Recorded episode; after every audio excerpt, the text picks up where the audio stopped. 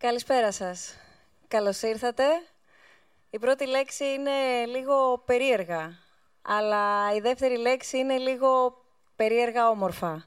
Χαιρόμαστε πάρα πολύ που ξανασυναντιόμαστε. Απομακρυσμένα αρκετά, αραιωμένοι αρκετά, με περιορισμούς επίσης αρκετούς. αλλά το σημαντικό είναι ότι ξανασυναντιόμαστε. Θα μου επιτρέψετε να πω ότι όλη η ομάδα των διαλόγων έχει την ίδια χαρά και την ίδια αμηχανία, γιατί μετά από ένα χρόνο και δύο μήνες, μετά από 16 αποκλειστικά και μόνο διαδικτυακές συναντήσεις, είμαστε και πάλι εδώ, όλοι μαζί, και καλωσορίζουμε και χαιρετούμε και όσους μας παρακολουθείτε διαδικτυακά, γιατί συνεχίζουμε να εκπέμπουμε μέσω live stream, κάτι το οποίο κάναμε και προπανδημίας, κάτι βεβαίως το οποίο ενισχύθηκε κατά τη διάρκεια της πανδημίας, κάτι το οποίο δεν θέλουμε να ξορκίσουμε, θα το κρατήσουμε. Μας ένωσε το διαδίκτυο, ενωθήκαμε οι διάλογοι μαζί σας και όχι μόνο από την Ελλάδα, αλλά και από το εξωτερικό όσοι και όσες μας παρακολουθείτε. Οπότε κρατάμε τη δυναμική του διαδικτύου και θα αναπτύξουμε και άλλα κανάλια επικοινωνίας με όσους και όσες δεν μπορείτε να είστε φυσική παρουσία μαζί μας αλλά όσοι και όσες μπορείτε να μας συναντάτε κάθε μήνα όπου δίνουμε ραντεβού, δεν θα σταματήσουμε να το επιδιώκουμε.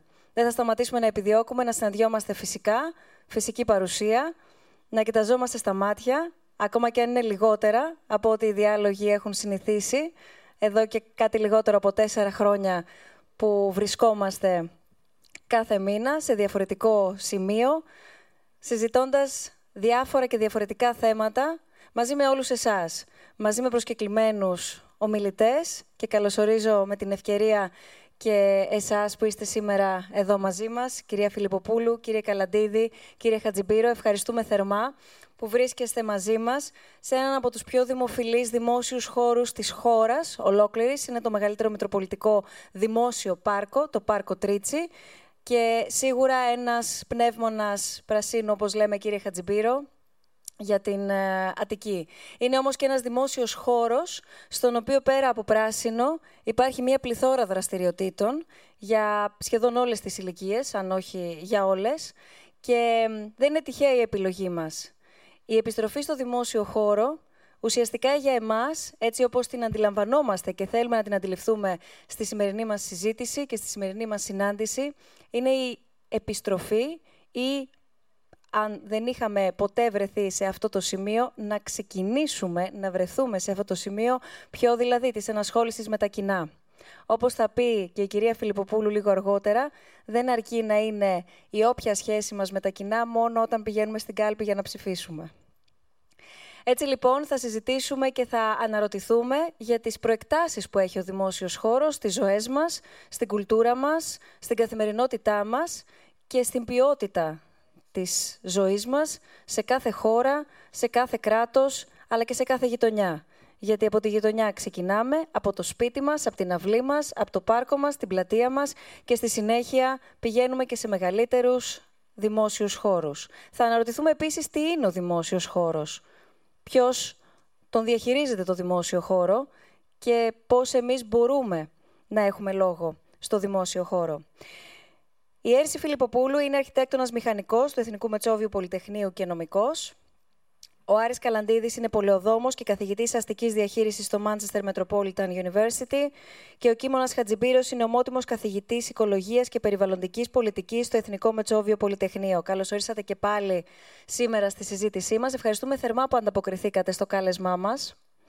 Είστε τρεις άνθρωποι, τρεις επιστήμονες και τρεις προσωπικότητες ταυτόχρονα που πέρα από την ειδίκευση και την ειδικότητά του ο κάθε ένας ή κάθε μία από εσάς έχετε και πολύ έντονη προσωπική αντίληψη και θέση σε ό,τι αφορά στο δημόσιο χώρο, οπότε εκτιμώ ότι θα έχουμε μια πολύ ενδιαφέρουσα συζήτηση, μαζί όμως και με όλους εσάς που είστε εδώ μαζί μας και όσους μας παρακολουθείτε διαδικτυακά. Ξέρετε πολύ καλά ότι αυτή η διαδικασία είναι ανοιχτή διαδικασία για όλους και όλες που μας παρακολουθείτε. Ανά πάσα ώρα και στιγμή λοιπόν παίρνετε το λόγο για να κάνετε το σχόλιο σας, να θέσετε το ερώτημά σας ή να μας στείλετε οτιδήποτε επιθυμείτε να βάλουμε σε αυτό τον ανοιχτό δημόσιο διάλογο. Ένα ερώτημα, για παράδειγμα, κύριε Χατζιμπύρο, είναι αν ο διάλογος, ο δημόσιος διάλογος είναι μέρος του δημόσιου χώρου, σημειολογικά και ευρύτερα. Λοιπόν, οι τρόποι επικοινωνίας για όσους δεν είστε κοντά μας είναι γνωστοί, αλλά θα τους επαναλάβω. Είναι η πλατφόρμα των ερωτήσεων snf.org questions, snf.org κάθετος ερωτήσεις. Είναι φυσικά και τα social media, Instagram, Facebook. Μας βρίσκεται στο account SNF Dialogues. Αρκετά είπα. Ξεκινώ με το πρώτο ερώτημα. Τι νοείται δημόσιος χώρος και ποια η αξία αυτού; Κύριε Καλαντίδη, αν δεν έχετε αντίρρηση, να ξεκινήσουμε με εσάς. Νομίζω είπατε, είπατε κάτι πριν εισαγωγικά που μας βοηθάει πάρα πολύ. Βάλατε ένα ρητορικό ερώτημα που ήταν αν ο δημόσιος διάλογος είναι δημόσιος χώρος. Με μια έννοια ναι. Και ίσως αυτό είναι που μας ενδιαφέρει και τόσο πολύ στον δημόσιο χώρο. Η δημοκρατία ζει σε ένα πράγμα το οποίο ονομάζουμε δημόσια σφαίρα. Η δημόσια σφαίρα είναι πιο αφηρημένο, είναι ο χώρος του διαλόγου κλπ. Αλλά η δημόσια, ο, ο προνομιακός υλικός χώρος της δημόσιας σφαίρας είναι ο δημόσιος χώρος. Και γι' αυτό μας ενδιαφέρει. Υπάρχει αυτή η σύνδεση δημοκρατίας, δημόσιας σφαίρας, δημόσιου χώρου. Το δεύτερο που έτσι, πολύ σύντομα θέλω να πω εισαγωγικά είναι ότι όταν λέμε δημόσιο χώρο, γιατί ρωτάμε και τι σημαίνει αυτό το πράγμα, συνήθως εννοούμε δύο διαφορετικά πράγματα. Μπορεί να εννοούμε δημόσιο με την έννοια του κοινόχρηστου, ε, ή μπορεί να εννοούμε δημόσιο με την έννοια ότι ανήκει στο δημόσιο, ανήκει στην πολιτεία. Έτσι. Και τέλος, το τρίτο που θέλω να πω, ε, εισαγωγικά και τι κλείνω, είναι ότι ο δημόσιος χώρος σχετίζεται πάντα και με ένα άλλο πράγμα που το λέμε ιδιωτικό χώρο. Και θα μπούμε μετά στις λεπτομέρειες. Και έχει πολύ ενδιαφέρον ε, να δούμε ποια είναι η σχέση και ποια είναι η δυναμική αυτής της σχέσης δημόσιο-ιδιωτικού χώρου. Είτε ξεκινά από τον αμυγός δικό μας χώρο, είτε μιλάμε ευρύτερα για τον ιδιωτικό τομέα. Κύριε Χατζιμπύρο.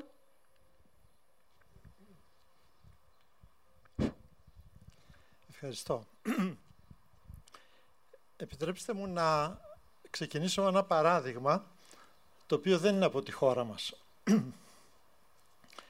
Ε, ξέρουμε ότι οι σκανδιναβικές χώρες είναι ε, ανάμεσα σε όλες τις χώρες του πλανήτη εκείνες που έχουν ε, σε κάποιες ε, διαστάσεις προχωρήσει πιο πολύ.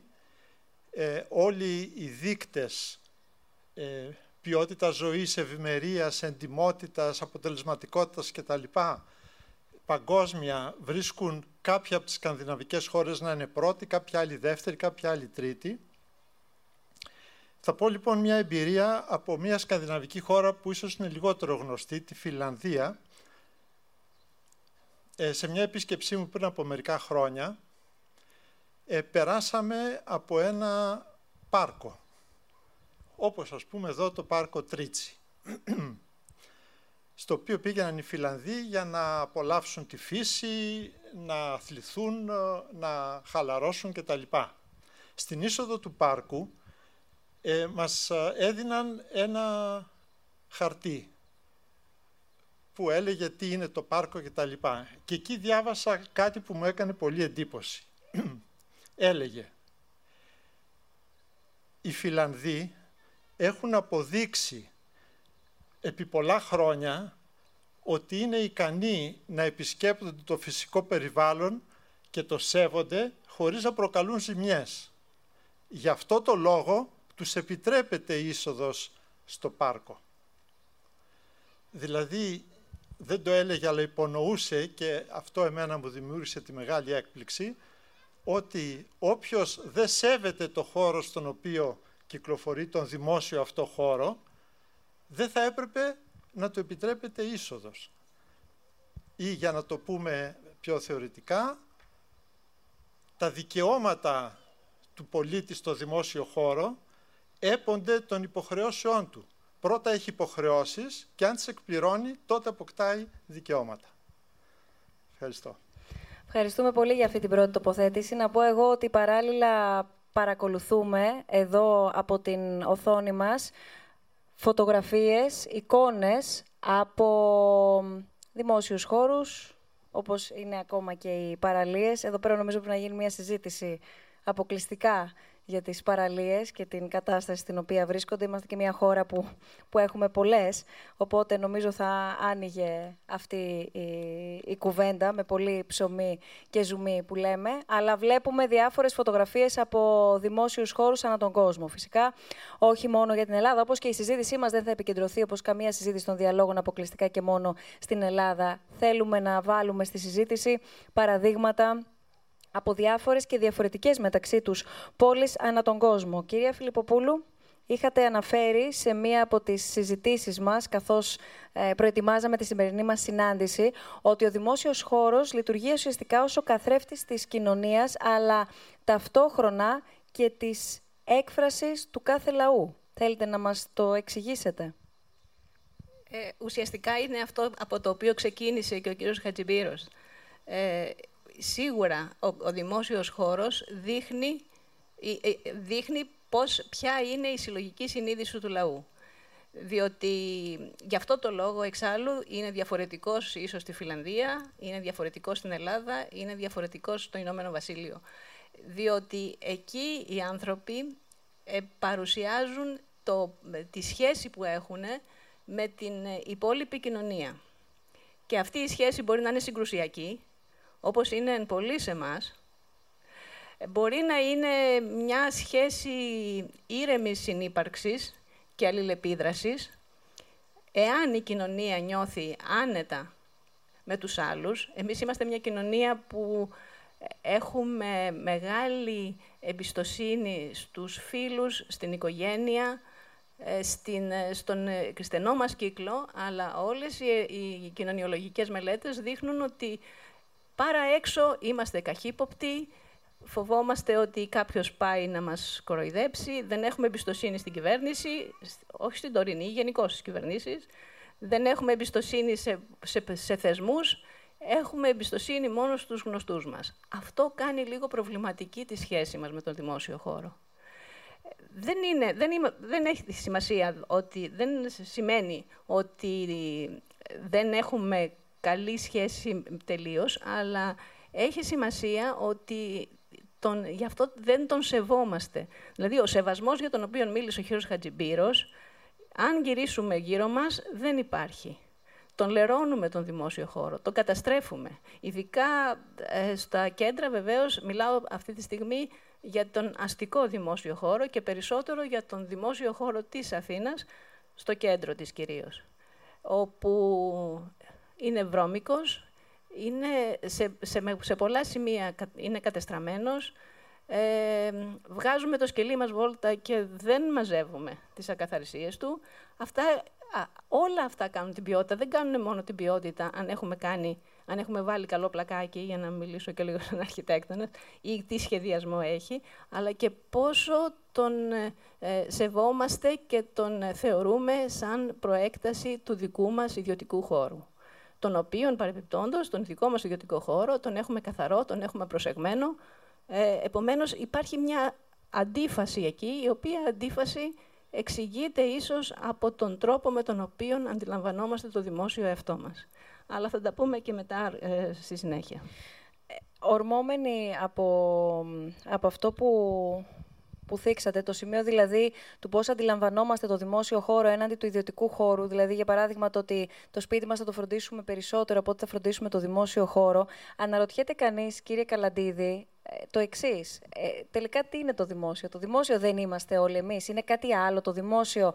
Άρα, η συμμετοχή την οποία έχουμε στο σπίτι μας για να φτιάξουμε το σπίτι μας, αλλά και να το συντηρήσουμε το σπίτι μας, είναι κάτι το οποίο θα έπρεπε να έχουμε περισσότερο, να έχουμε δηλαδή πιο συμμετοχικούς πολίτες στη διαμόρφωση ενδεχομένως του δημόσιου χώρου, έτσι ώστε μετά να έχουμε και την πιο ενισχυμένη ευθύνη. Να φέρω εδώ πέρα ένα παράδειγμα από το Βερολίνο που ίσως βοηθήσει και κάτι από την Αθήνα. Σκεφτόμουν λιγάκι πολύ αυτό που λέγατε πριν λίγο για, τους, για το πώς ε, ένας λαός εκφράζεται συλλογικά στον δημόσιο χώρο και τι σημαίνει αυτό. Και βλέπω λιγάκι τα πάρκα στο Βερολίνο, τα οποία τις τελευταίες δεκαετίες έχουν μια πάρα πολύ έντονη χρήση και από τους Τούρκους μετανάστες που είναι στην πόλη. Και εντάξει, όπως οτιδήποτε έχει μια πάρα πολύ έντονη χρήση, έχει και βλέπει κανείς ότι έχει ταλαιπωρηθεί. Αλλά δεν θα έλεγε κανείς ότι ο τρόπος που χρησιμοποιούν, ότι τον λερώνουν περισσότερο, τον καταστρέφουν περισσότερο, παρόλο που πιστεύω ότι η σχέση τους με το δημόσιο χώρο θα είναι περίπου ίδια με τη δική μας. Άρα κάτι άλλο συμβαίνει. Η, η σχέση που δημιουργείται ανάμεσα στη διαχείριση του δημόσιου χώρου, για την οποία είναι υπεύθυνη η πόλη, και τους κατοίκους της πόλης, τους πολίτες, νομίζω εκεί είναι το ζήτημά μας. Αναφέρω το παράδειγμα της Αθήνας. Ε, πριν από λίγους μήνες ο Δήμαρχος ε, Αθηναίων ανακοίνωσε ότι θέλει να κάνει μια ανάπλαση στο Λοφοστρέφη. Αναγκαία, ε, το, αυτό που είδαμε ήταν αρκετά ενδιαφέρον. Το γραφείο το οποίο έκανε ένα πρώτο σχέδιο, είναι από τα καλύτερα γραφεία που έχουμε στην Ελλάδα, αλλά πιστεύω ότι θα είναι κάτι πάρα πολύ καλό. Αλλά επειδή μένω στη γειτονιά, ο Λοφοστρέφη είναι κάτι που χρησιμοποιούμε συνέχεια. Υπάρχουν δηλαδή χρήστε δεν είναι σε ιδιαίτερα καλή κατάσταση, δεν είναι ούτε σε ιδιαίτερα κακή κατάσταση. Δεν πήγε κανείς σε διαδικασία τους ήδη χρήστες της περιοχής να μας ρωτήσει ε, τι έχουμε ανάγκη, με ποιο, δηλαδή να μπει ένας διάλογος. Δεν χρειάζεται να αποφασίσουμε εμείς, δεν είμαστε ειδικοί, ας αποφασίσουν οι ειδικοί. Αλλά να μπει σε μια διαδικασία διαλόγου μαζί μας. Όταν εμείς που χρησιμοποιούμε αυτό το δημόσιο χώρο, καλός ή κακός, ξαφνικά έχουμε ένα σχέδιο που μπαίνει από πάνω μας, ερήμην μας, χωρίς να μας βάλει καθόλου μέσα, ξαφνικά μας αποκλείει από αυτό το χώρο. Δηλαδή, αύριο, αυτός ο χώρος που είναι πανέμορφος γιατί το φτιάξει η οδοξιά της Plus, ε, μπορεί να, είναι, να μην είναι όμως πλέον ο δικός μου χώρος. Άρα, η σχέση μου με τον χώρο είναι μια ένα σχέση αποξένωσης. Και αυτού του είδους, για αυτού του είδους συμμετοχή μιλώ. Δεν θέλω να συναποφασίσω απαραίτητα, αλλά θέλω να με ακούσουν, γιατί τον χρησιμοποιώ το χώρο. Και είναι ένας τρόπος να, να κάνεις στους πολίτες να οικειοποιούνται χώρους, κάνοντάς τους μέρος και της απόφασης αλλά και της διαχείρισης στο μέλλον.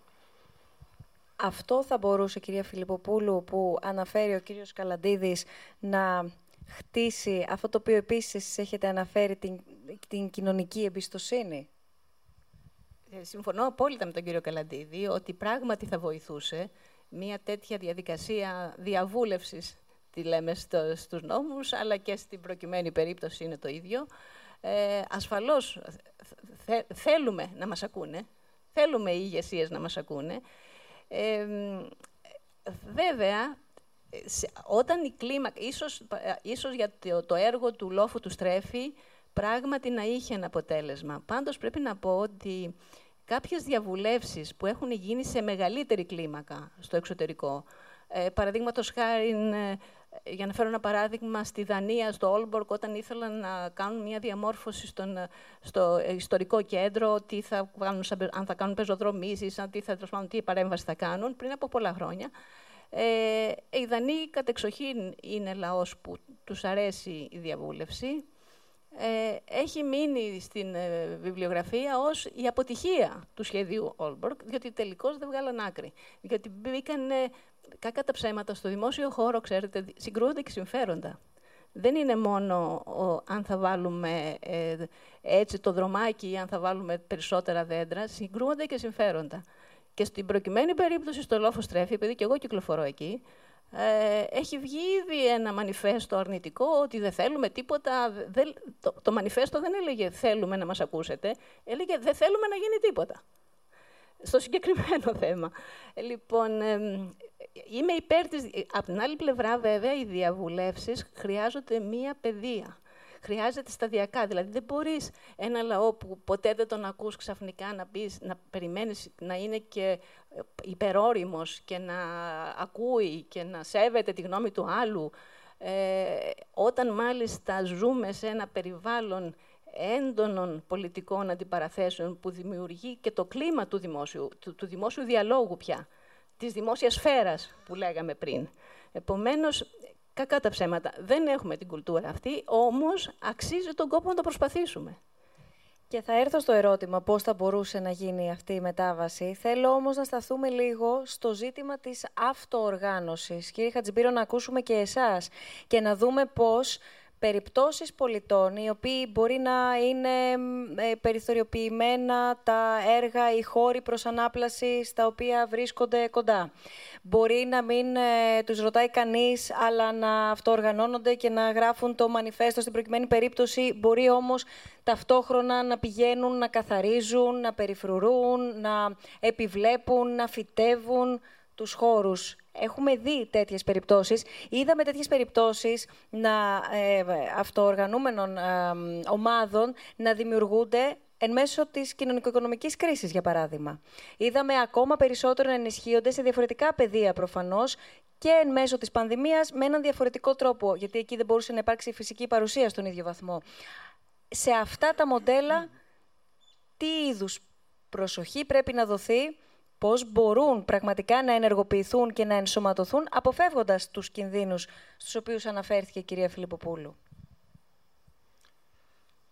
Ε, αναφέρατε την περίπτωση της πανδημίας. Είναι νομίζω ένα εξαιρετικό παράδειγμα του πώς τελικά καταστρέφουμε το δημόσιο χώρο. Διότι τελικά στην πανδημία ο δημόσιος χώρος έγινε ο χώρος μετάδοσης της αρρώστιας. Και αυτό ήταν βέβαια με ευθύνη των μεταδοτών, αυτών που έφεραν τον ιό. Ε, το πρόβλημα είναι κατά βάση πολιτικό. Πολιτικό με μια γενική έννοια και επιτρέψτε μου να κάνω λίγο γλωσσολογία εδώ. Δημόσιος αστικός χώρος είναι η πόλη.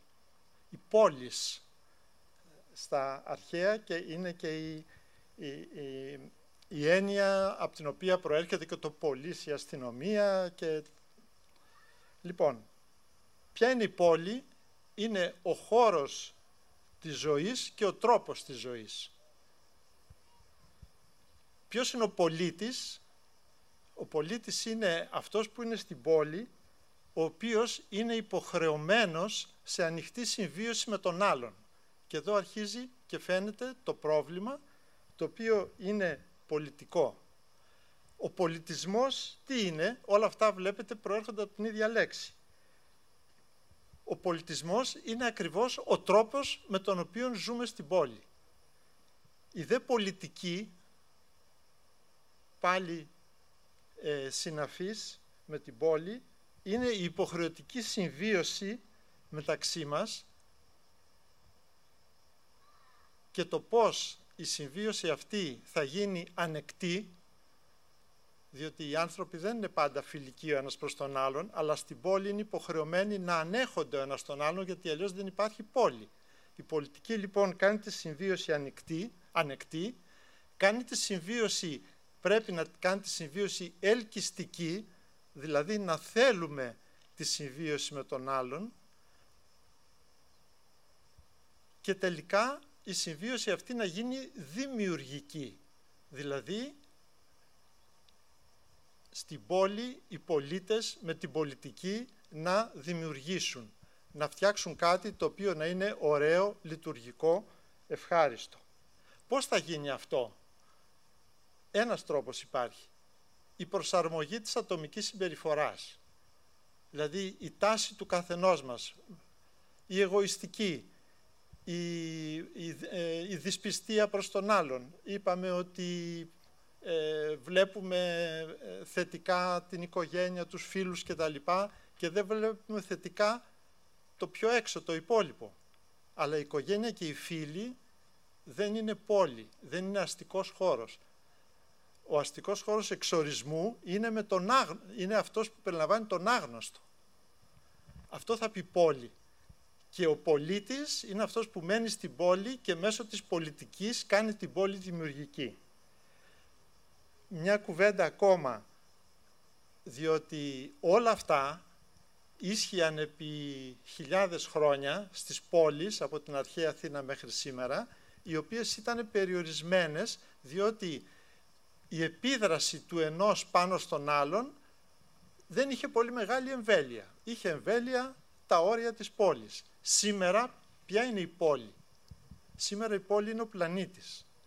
Διότι ό,τι και να κάνουμε αντανακλά στον πλανήτη και επομένως αυτή η προσαρμογή της ατομικής συμπεριφοράς, δηλαδή το πώς θα φερθούμε ως πολίτες, πρέπει πλέον να αφορά όχι μόνο αυτούς που είναι γύρω μας στο πάρκο, στο χωριό, στην πόλη, στη συνοικία, αλλά σε όλο τον πλανήτη. Διότι αντανακλά, διότι έχει επίδραση.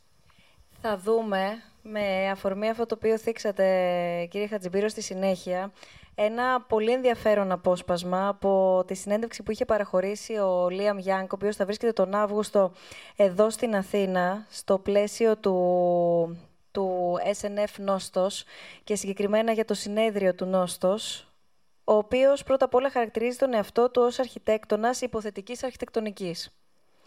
Και χρησιμοποιώντας την τεχνητή νοημοσύνη, κάνει μία αναγωγή σε ένα μοντέλο που 12 δισεκατομμύρια κόσμου θα ζουν σε μία πόλη, ενιαία, αφήνοντας όλη την υπόλοιπη περιοχή του πλανήτη σε αυτό που ονομάζουμε, ε, στα ελληνικά η ακριβής έκφραση δεν υπάρχει, αλλά στη φύση, και στην άγρια ε, ζωή ουσιαστικά, στο περιβάλλον ακριβώς να μπορέσει να αναπτυχθεί και να παρατηρήσουμε πώς θα αναπτυχθεί χωρίς τα πολλά και διάσπαρτα αστικά κέντρα τα οποία έχει δημιουργήσει ο άνθρωπος. Είναι πραγματικά πάρα πολύ ενδιαφέροντα όλα όσα λέει και είναι και ενδιαφέρον ο τρόπος που βάζει την τεχνητή νοημοσύνη μέσα σε αυτό το μοντέλο. Σε πολύ λίγο θα παρακολουθήσουμε όσα μας έχει πει.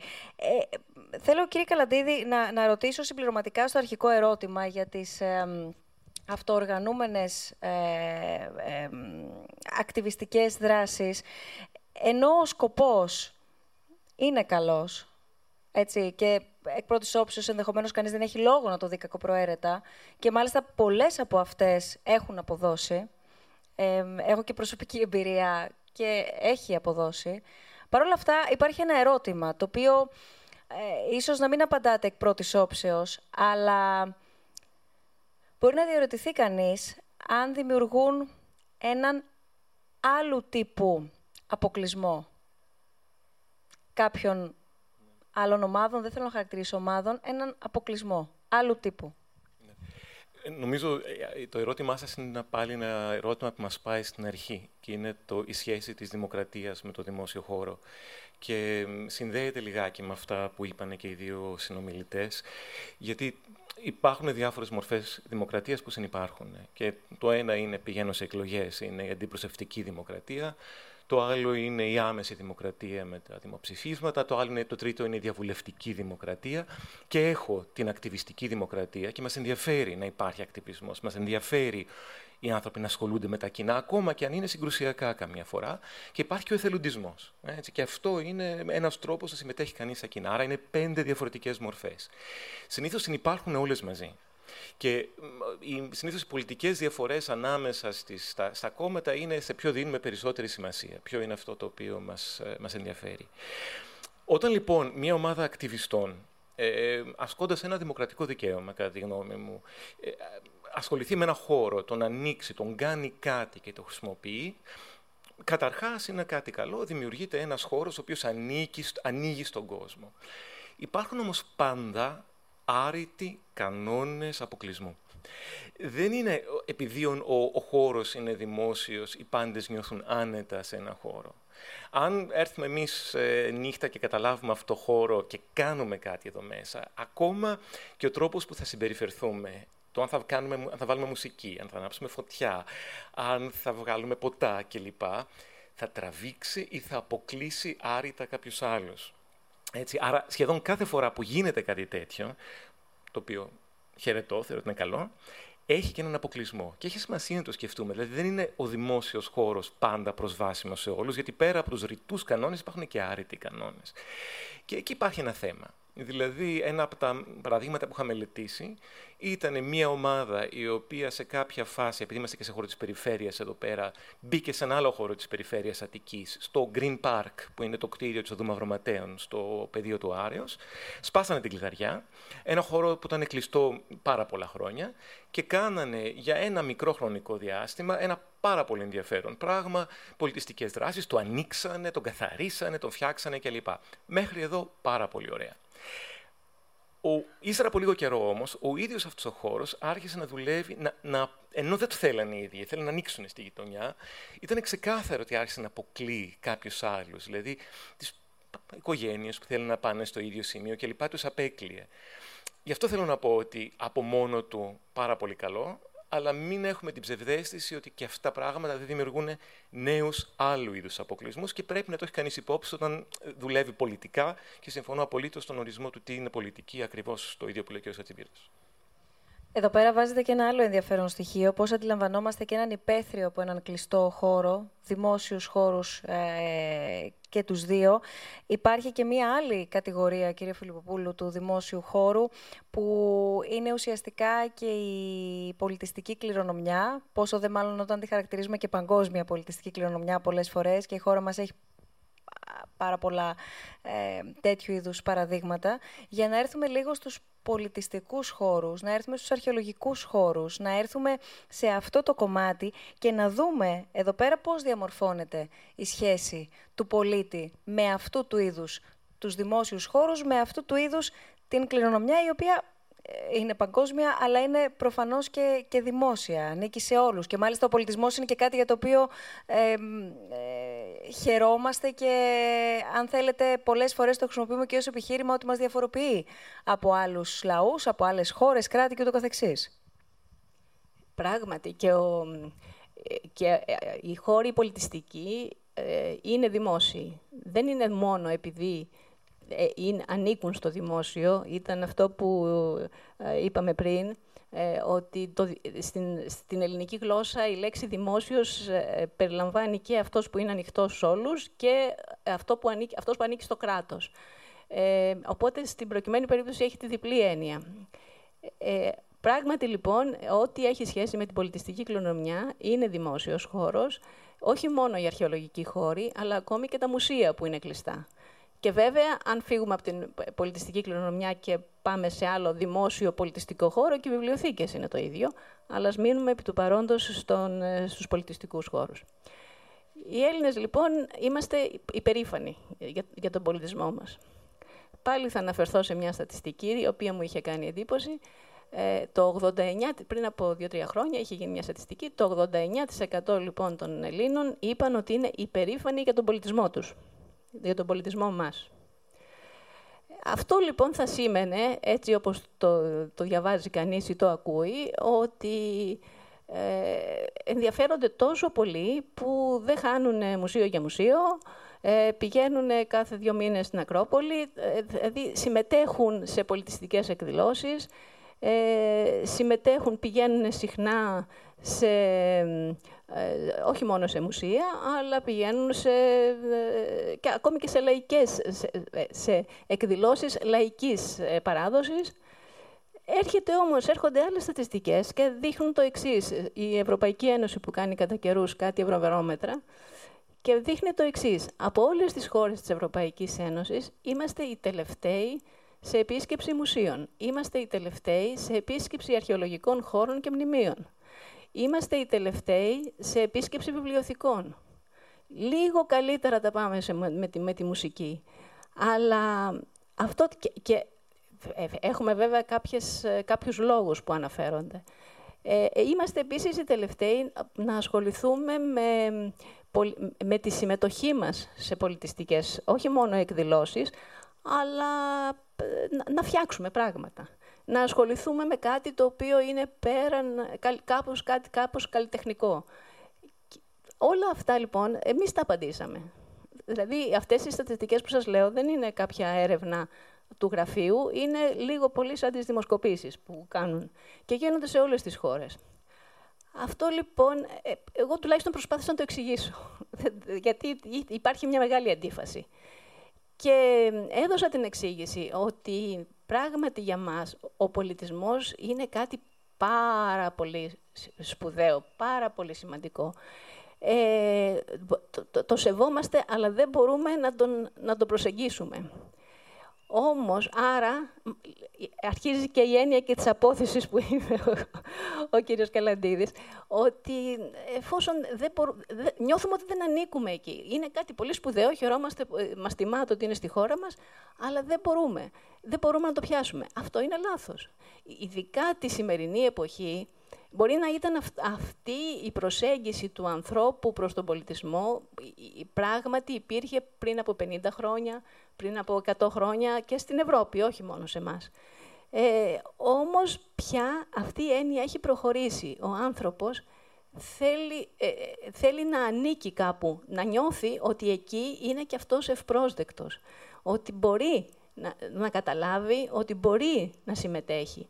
Δεν το κάνει. Τώρα, αυτό είναι όμως και από την πλευρά της πολιτείας, για να μην τα ρίχνουμε όλα στους ανθρώπους. Και η πολιτεία προσπαθεί να μην... Ε, δεν προσπαθεί μάλλον να, να προσεγγίσει. Να σας πω ένα παράδειγμα. Αναφέρθηκε ότι ένα στοιχείο της συμμετοχής στο δημόσιο χώρο είναι ο εθελοντισμός. Ε, σας πληροφορώ ότι ο Σύλλογος Ελλήνων Αρχαιολόγων πριν από λίγο καιρό έβγαλε μια ανακοίνωση και είπε «Δεν θέλουμε εθελοντές στα μουσεία» ούτε στους αρχαιολογικούς χώρους. Λοιπόν, άρα η πολιτεία εξ αρχής λέει μακριά. Εγώ είμαι αυτός, εγώ είμαι αυτός που θα ασχολούμαι με αυτά. Εσύ, άνθρωπέ μου, δεν θα ασχολείσαι. Υπάρχει μία... Ο σύλλογος όμως δεν είναι η πολιτεία. Όχι, δεν είναι, αλλά να σας πω κάτι, εκφράζει σε μεγάλο βαθμό και την πολιτεία. Ε, και αυτό αποδεικνύει βέβαια και το νομικό πλαίσιο της, ε, το, της διαχείρισης του, του πολιτισμού, το οποίο όμως δεν είναι τις παρούσες να αναφέρουμε. Θα σας πω όμως κάτι άλλο. Η, το Συμβούλιο της Ευρώπης έχει συντάξει ένα, το αποκαλεί πλαίσιο σύμβασης, ε, το οποίο είναι για την συμμετοχή των ανθρώπων, των λαών, των πολιτών, ε, στην ε, πολιτιστική κληρονομιά. Αυτό λοιπόν λέει μέσα ότι είναι σωστό να υπάρχει διαβούλευση που λέγαμε πριν για το δημόσιο χώρο, κυρίως για θέματα πολιτιστικής κληρονομιάς, γιατί μερικές φορές τα θέματα αυτά είναι και αμφιλεγόμενα. Έτσι. Μπορεί μια ομάδα να το βλέπει έτσι και μια άλλη ομάδα να το, να το βλέπει αλλιώς. Δεν είμαστε όλοι οι ίδιοι στις χώρες. Ε, δεν υπάρχει τόση μεγάλη ομοιογένεια όσο θέλαμε, θα θέλαμε ίσως ή όσο νομίζουμε. Λοιπόν, είπαν λοιπόν το Συμβούλιο της Ευρώπης ότι εάν γίνεται μια συμμετοχή των πολιτών, εάν ενημερώνονται οι πολίτες, όπως είπε πριν ο κ. Καλαντίδης, εάν ε, γίνεται διάλογος, όπως αυτός προσπαθούμε να κάνουμε εμείς τώρα, τότε τα πράγματα θα πρέπει να βελτιωθούν. Λοιπόν, ε, η, η σύμβαση αυτή ε, συντάχθηκε το 2005, ισχύει από το 2011 σε όσες χώρες την έχουν επικυρώσει. Η Ελλάδα δεν την έχει υπογράψει. Δεν την έχει υπογράψει, δεν την έχει επικυρώσει. Αυτό κάτι δείχνει. Και δείχνει το, το, το κράτος πια, την πολιτική μας. Δεν δείχνει τον Σύλλογο Ελληνών Αρχαιολόγων, δείχνει την πολιτική μας. Λοιπόν, άρα, χωρίς να φαίνεται, χωρίς να αναγράφεται πουθενά, και το κράτος κρατάει λίγο μακριά. Λέει, εγώ είμαι το κράτος, εγώ αποφασίζω για σένα, εγώ αποφασίζω τι είναι σπουδαίο και τι δεν είναι, εγώ μπορώ να κάνω την οποιαδήποτε διαχείριση, που προφανώς θα κάνει την, την διαχείριση, αλλά τη θέλει να την κάνει αποκλειστικά. Και ίσως και γι' αυτό το λόγο υποθέτω ότι μπορεί να, είναι, ε, μπορεί να νιώθει, ας το πούμε, αποξενωμένος ο πολίτης. Υπάρχει πιθανόν και ένας άλλος λόγος. Μην ξεχνάμε ότι οι αρχαιολογικοί χώροι άνοιξαν, τα μουσεία άρχισαν να γίνονται, ξεκίνησαν από τη δεκαετία του 60, διότι τότε ε, είχε αυτό θεωρηθεί, όπως και σε άλλες χώρες, όχι μόνο στη δική μας, ότι ήταν ένα στοιχείο ε, που θα αύξανε τον τουρισμό. Άρα πήγαινε η ιστορία στην, στην οικονομική, ας πούμε, στο οικονομικό όφελος που μπορεί να είχε η χώρα. Το οικονομικό όφελος, βέβαια, δεν είναι τα εισιτήρια που κόβουμε, μην νομίζουμε ότι είναι αυτό. Το οικονομικό όφελος είναι τα ξενοδοχεία που δουλεύουν, τα εστιατόρια, δηλαδή ο περισσότερος κόσμος που επισκέπτεται μια χώρα για να δει την, ε, τα, τα, τα, τα μνημεία της. Και βεβαίως η χώρα μας, μέχρι τώρα τουλάχιστον, ήταν ψηλά Λέω μέχρι τώρα γιατί τώρα έχει αρχίσει και αμφισβητείται λίγο η πολιτιστική κληρονομιά της, ε, της κλασικής Ελλάδος, ενώ παλιά θαυμαζόταν, αλλά αυτό είναι μια άλλη ιστορία, δυστυχώς. Λοιπόν, ε, άρα ε, η, η έννοια, η, μάλλον υπάρχει φόβος θα έλεγα, ε, υπάρχει δισταγμός του πολίτη σε σχέση με τη συμμετοχή του στην πολιτιστική κληρονομιά και από την άλλη μεριά το κράτος του λέει «έλα, θα σε διδάξω». Ε, έχουμε φτάσει στο σημείο το σωστό που ήταν ε, μετά το διαφωτισμό ότι ε, η πολιτιστική κληρονομιά διδάσκει. Τι δεν έχουμε πετύχει; Να τη νιώθεις δικιά του. Να νιώθει ότι ανήκει εκεί. Ότι ε, είναι και αυτός ευπρόσδεκτος. Ε, γιατί, ό,τι, ό,τι και να καταλάβει. Ή επίσης δεν έχουμε καταφέρει αυτόν τον χώρο των δημόσιων να τον κάνουμε τόσο οικείο που να πούμε σε ένα φίλο μας, σε μια φίλη μας, πάμε, βρε παιδί μου, στο τάδε μουσείο, πάμε στην Ακρόπολη, να ρίξουμε μια, να ρίξουμε μια ματιά τι γίνεται και μετά ε, πάμε να πιούμε και ένα καφέ. Δηλαδή να το θεωρήσουμε μέρος της ζωής μας. Όχι ότι είναι κάτι πάρα πολύ σπουδαίο που πρέπει να πάμε και πρέπει να προσέχουμε και να κρατάμε και σημειώσεις. Εάν μάθουμε κάτι, τόσο το καλύτερο. Αλλά σε πρώτη φάση ας, ας δούμε πώς μπορούμε να τους απολαύσουμε αυτούς τους χώρους. Να τους χαρούμε. Σας ακούσαμε με πολύ μεγάλη προσοχή, κυρία Φιλιπποπούλου, γιατί είναι μια ολιστική προσέγγιση από κάθε πλευρά όλων αυτών των χώρων και της σημασίας πρωτίστως. Αυτόν είτε είναι ο απλός πολίτης, εγώ, εσείς, ε, μέσα στο πλαίσιο της καθημερινότητάς μας, αλλά από εκεί και πέρα σε επίπεδο πολιτείας και σε επίπεδο συλλόγων, όποιων συλλόγων που ναι δείχνουν, θα συμφωνήσω απόλυτα, την κουλτούρα της πολιτικής μας, αν δεν θέλουμε να πούμε ότι δεν είναι η πολιτική μας ε, απευθείας. Κύριε Καλαντίδη, κάτι θέλετε να, να σημειώσετε σε συνέχεια των όσων ε, είπε η κυρία Φιλιπποπούλου. Να πω μόνο ανάμεσα από τα ερωτήματά μας που, που έχουμε ήδη λάβει και στη συνέχεια θα σας δώσω το χρόνο να τοποθετηθείτε και να απαντήσετε. Έχετε ήδη, κυρία Φιλιπποπούλη, εσείς απαντήσεις σε ένα ερώτημα από έναν φίλο ή φίλη που μας λέει και ρωτάει εσάς αν θεωρείτε πως αυτή η απαξίωση του πολίτη προς τους δημόσιους χώρους οφείλεται στο σχεδιασμό και τη διαχείριση ή την κουλτούρα του Έλληνα πολίτη. Αναφέρεται κυρίως στην Ελλάδα. Οπότε κύριε Καλαντίδη σας ακούμε και αν θέλετε τοποθετήστε και στο ερώτημα. Ναι, ε, το, το πρώτο που ήθελα να σχολιάσω λιγάκι είναι αυτό που είπε η κυρία Φιλιπποπούλου, ότι οι διάφορες ομάδες έχουν και φυσικά διαφορετικά συμφέροντα ε, ή βλέπουν ακόμα και ζητήματα των πολιτιστικών χώρων από πολύ διαφορετικούς τρόπους. Ένας ξέρει περισσότερο, άλλος λιγότερο. Η διαβούλευση δεν αντικαθιστά ούτε τους εκλεγμένους, ούτε τους ειδικούς. Έτσι. Είναι συμπληρωματικό και αυτό πρέπει να, να, να μην γίνει παρεξήγηση εκεί πέρα. Είναι μία από τις μορφές συμπληρωματική των άλλων. Το άλλο το οποίο νομίζω το είπατε, απλώς δεν χρησιμοποιήσατε τη λέξη και ήθελα να υποθεί, είναι ότι τι είναι το κατόφλι, πόσο ψηλό είναι το κατόφλι εισόδου σε αυτούς τους χώρους. Και δεν μιλώ για το υλικό κατόφλι προφανώς, αλλά θα μιλήσω και για αυτό. Μιλάω για το με ποιο τρόπο εμφανίζεται ένας πολιτιστικός χώρος στη δημόσια σφαίρα, στη δημόσια συζήτηση, από τον φορέα διαχείρισης, από το κράτος κλπ.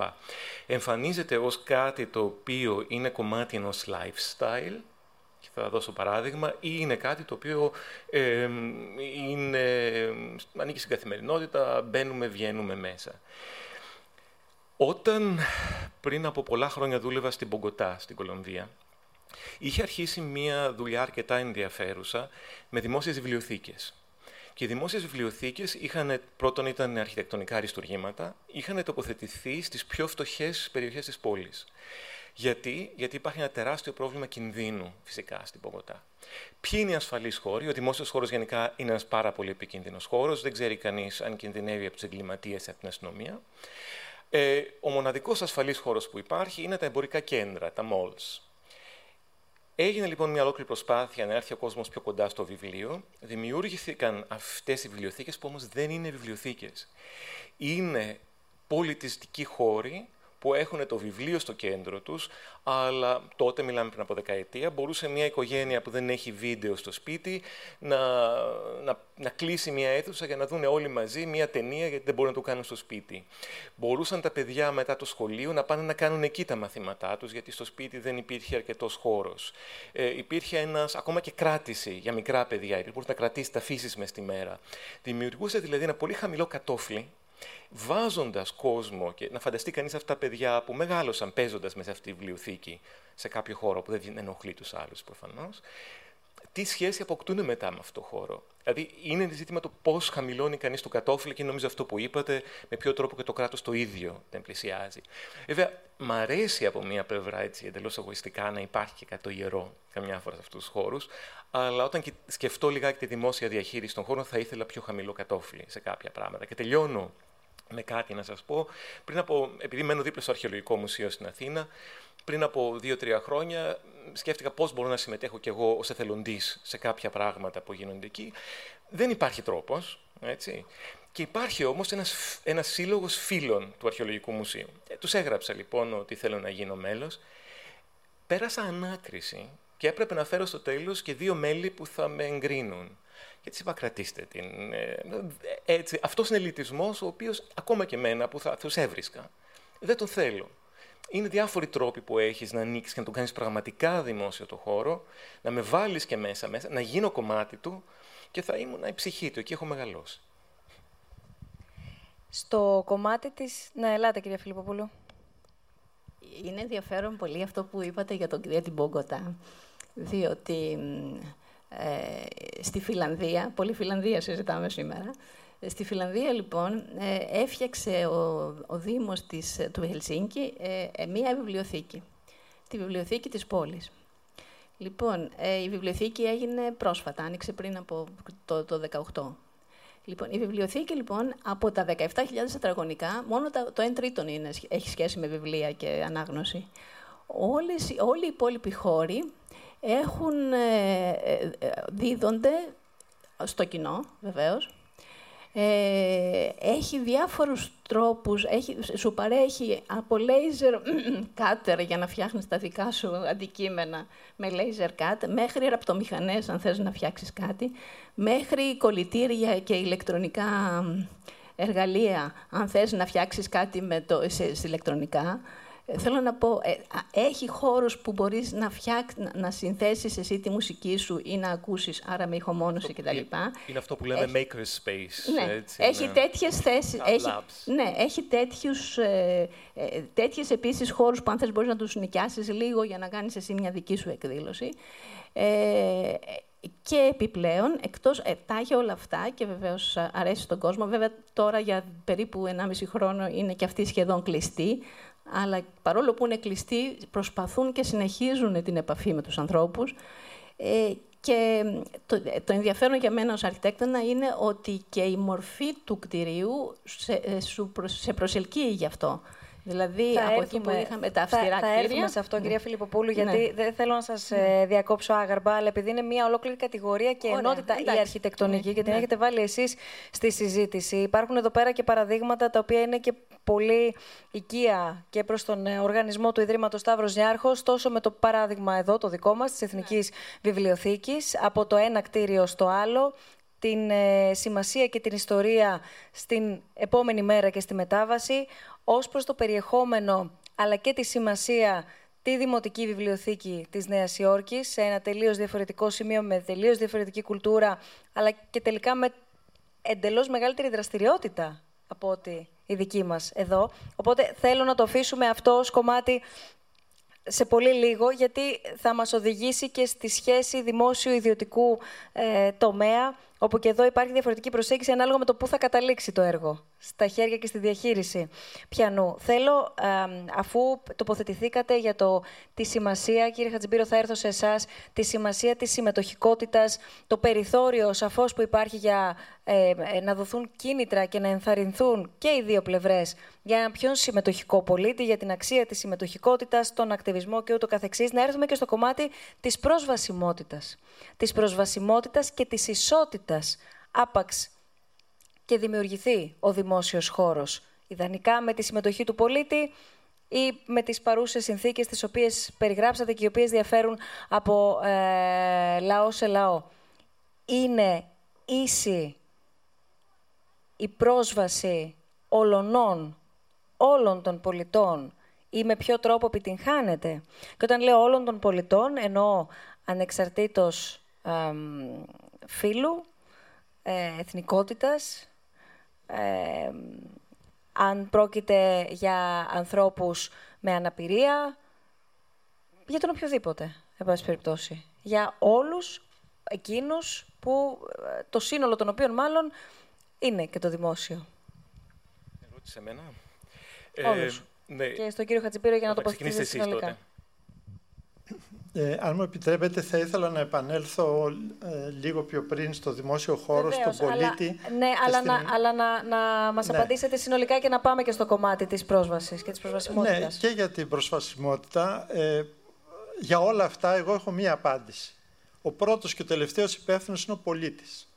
Ούτε πολιτεία, ούτε ε, κυβέρνηση, όλα αυτά τα φτιάχνει ο πολίτης, εάν θέλει και δεν τα φτιάχνει αν δεν θέλει. Ε, χάρηκα πολύ που ακούστηκε η λέξη εθελοντισμός, διότι νομίζω ο ακτιβισμός είναι ένα, ε, μια, ένα είδος εθελοντισμού. Δηλαδή αφήνει κανένας τις ιδιωτικές του ασχολίες ε, που προσπαθεί να βιοποριστεί, να κερδίσει κτλ. και ασχολείται με το δημόσιο χώρο στον ακτιβισμό πολύ ευρύτερα και με πολύ περισσότερους τρόπους το κάνει στον εθελοντισμό. Ε, θέλω να διαφωνήσω με την ιδέα του εθελοντισμού που ε, σημαίνει ότι ε, ασχολούνται κάποιοι εθελοντές με μια δραστηριότητα όπως ας πούμε με ένα μουσείο, με ένα αρχαιολογικό χώρο ή με τους Ολυμπιακούς Αγώνες. Οπωσδήποτε υπάρχει αυτή η μορφή εθελοντισμού.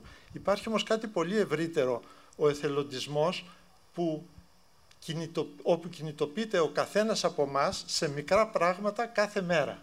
Ας πούμε ο εθελοντισμός το να βάζουμε τα ανακυκλώσιμα σκουπίδια μας στον κάδο της ανακύκλωσης και όχι σε άλλον.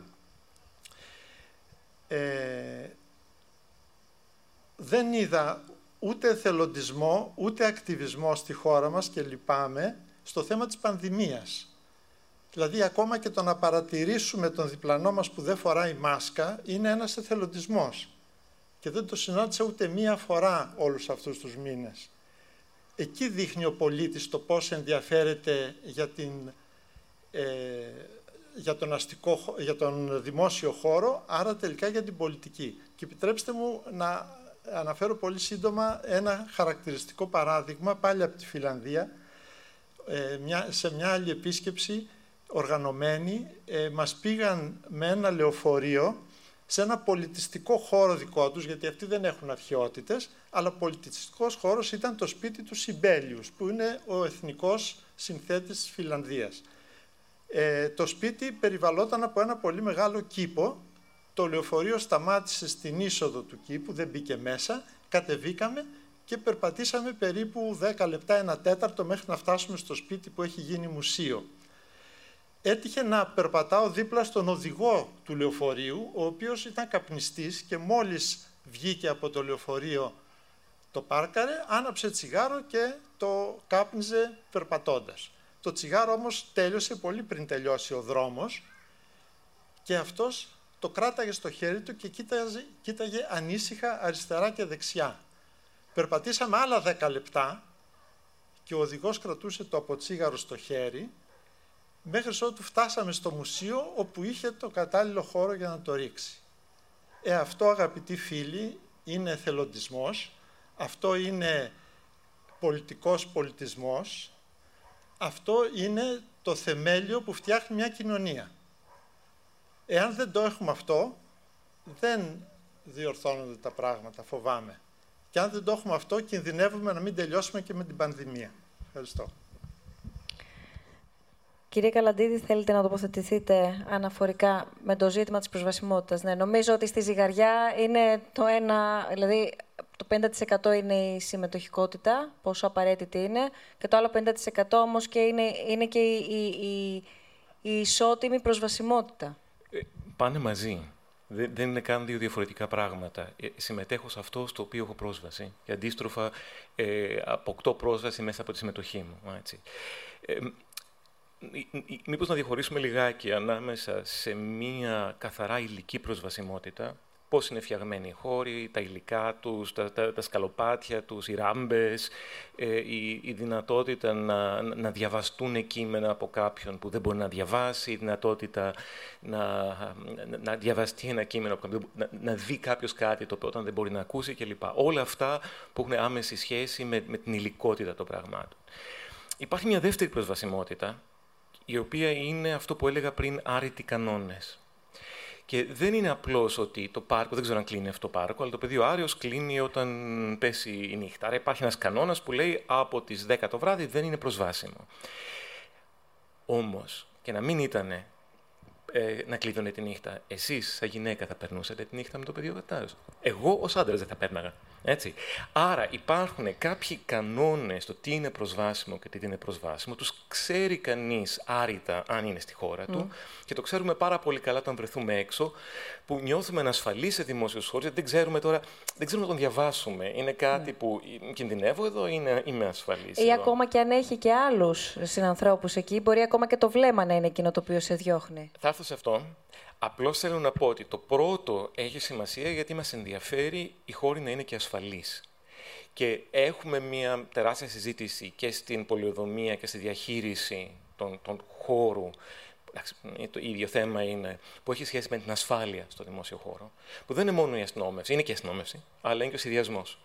Πώς σχεδιάζουν τα φώτα, πώς σχεδιάζουν το πράσινο και όλα αυτά τα πράγματα. Και αυτό αλλάζει ξεκάθαρα την προσβασιμότητα. Υπάρχουν όμως και άλλα πράγματα. Υπάρχουν συγκεκριμένοι δημόσιοι χώροι, και στην ίδια πόλη να το σκεφτεί κανείς, που κάποιες πρακτικές επιτρέπονται ή κάποιες δεν επιτρέπονται. Δηλαδή, αν βρεθώ με το λάθος χρώμα δέρματος στη λάθος γειτονιά της Αμερικής, μπορεί να με σκοτώσει ο αστυνομικός. Το είδαμε να συμβαίνει. Όχι γιατί έκανε κάτι παράνομο. Έτσι. Για το λάθος, δηλαδή ξαφνικά υπάρχει ένας άρρητος κανόνας που λέει για το τάδε χρώμα δέρματος αυτός ο χώρος δεν είναι προσβάσιμος. Για τις γυναίκες είναι πάρα πολύ ξεκάθαρο. Υπάρχουν δρόμοι, υπάρχουν δρόμοι στην Αθήνα που σαν γυναίκα θα δυσκολευτείς πάρα πολύ να την περάσεις, γιατί νιώθεις δυσάρεστα από τα βλέμματα, τα συγκεντρωμένα βλέμματα των ανδρών. Το, το, το καφενείο του χωριού σχεδόν ήταν ένας τέτοιος χώρος που σε απέκλειε με κάποια έννοια. Σκεφτείτε ένα, ένα ζευγάρι ανδρών οι οποίοι περπατάνε χέρι-χέρι στην πόλη, σε κάποιες γειτονιές της πόλης και κινδυνεύουν. Δηλαδή αυτό δημιουργεί μια προσβασιμότητα και μια πόλη προσβάσιμη σε όλους είναι μια πόλη η οποία ε, πάρα πολύ ξεκάθαρα πρέπει να σκέφτεται κανείς όλους αυτούς τους ίδιους αποκλεισμούς. Και είναι ευθύνη δική μας μετά ως πολεοδόμων ή πολιτικών και οτιδήποτε άλλο με κάποιο τρόπο να τους σκεφτόμαστε και να τους κάνουμε και εμφανείς αυτούς τους αποκλεισμούς για να δούμε με ποιο τρόπο μπορούμε να αντιμετωπίσουμε αυτά τα πράγματα. Θέλω να πω ότι πριν από λίγες ημέρες, αυτές τις παράλληλες συζητήσεις που ανοίγουν οι διάλογοι στο, στο Clubhouse, αξιοποιώντας αυτό που έλεγα και νωρίτερα κάθε νέο κανάλι επικοινωνίας και έκφρασης δημόσιας. Άνοιξε και για τα Android πια, οπότε λίγο νιώσαμε καλύτερα. Ε, συζητήθηκε το, το ζήτημα της προσβασιμότητας κυρίως στους ε, ανθρώπους με αναπηρία. Εκεί η άλλη μεγάλη παγίδα είναι ότι εξαντλείται όλη η συζήτηση στις ράμπες, για παράδειγμα. Ενώ μία περιγραφή από το πώς αντιμετωπίζεται συνολικά από την πολιτεία, πώς δημιουργείται η κουλτούρα στην ίδια την οικογένεια και πώς καθορίζεται η καθημερινότητα ε, ενός ανθρώπου, ενός συμπολίτη μας, που τελικά αποφασίζει ξεκάθαρα κάποιος άλλος για τις επιλογές του ή της, δείχνει στο ευρύτερο δημόσιο, στη ζωή του την ίδια και στην δραστηριότητά του ως πολίτης και στην απόλαυση. Τελικά τι μπορεί να απολαύσει ως πολίτης από το δημόσιο, πόσα περισσότερα εμπόδια από το να εξαντλείται η συζήτηση μόνος στις ράμπες υπάρχουν. Έχουν έρθει ήδη αρκετά ερωτήματα και βέβαια έχει μπει και ένα επιπρόσθετο θέμα, το ζήτημα των εμβολιασμών.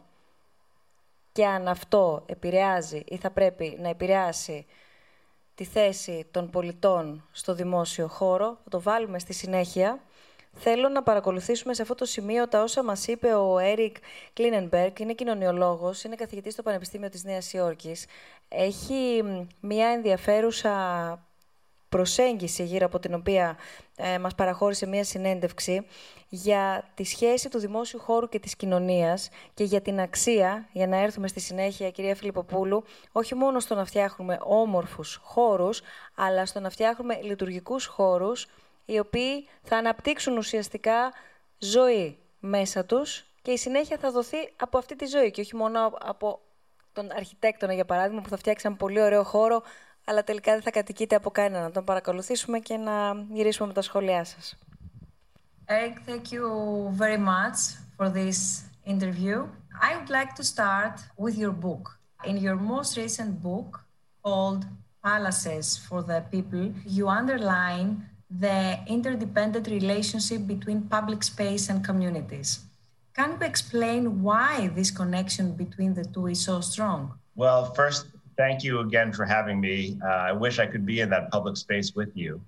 Um, and I guess if you if you think about what it feels like to be right there, right now, and contrast that with how it's felt to be home uh, over the last year or plus, you start to feel, I think, what it means to have community build in a shared space. It's in a shared space that you get a sense of what it means to forge something that goes beyond yourself, your family. Uh, it, it's the kind of nurturing ground for a common project like a city or a nation. And so the argument in my book is that a shared space, a public space, uh, is an essential part of modern democratic life. How Western culture has managed public space in the modern era? And actually, what do you think should be done differently? There's not one kind of public space that stands as the model, but I think the ideal public space is open, it's accessible to everyone. Uh, the best public spaces are welcoming. They have a way of dignifying people who walk into them, right? When, when you walk into a public space that's beautiful and well maintained and that seems to want you there, it makes you feel good as a person, right? Because it tells you you live in a society that cares about that shared experience.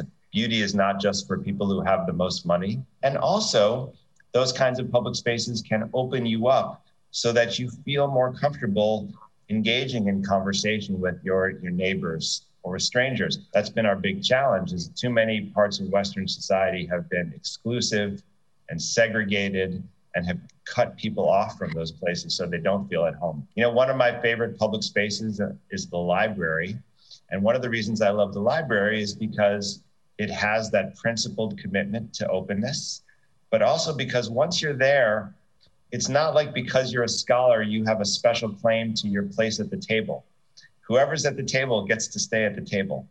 Uh, it's not like because uh, you're from a family that's been in the neighborhood for a long time, you can keep the book longer than everyone else. You know, we all share the book for the same amount of time. And so we've constructed a physical public space that allows everyone a chance. And that's the beauty of that of that vision. And I think it's important to remember that because, you know, we live at a time when global inequality is so apparent. You know, it's apparent in, in so many things, including, you know, how we've made it through this pandemic or not, with some people having access to a vaccine and other people living in countries that don't have it. So the pandemic lives on for longer.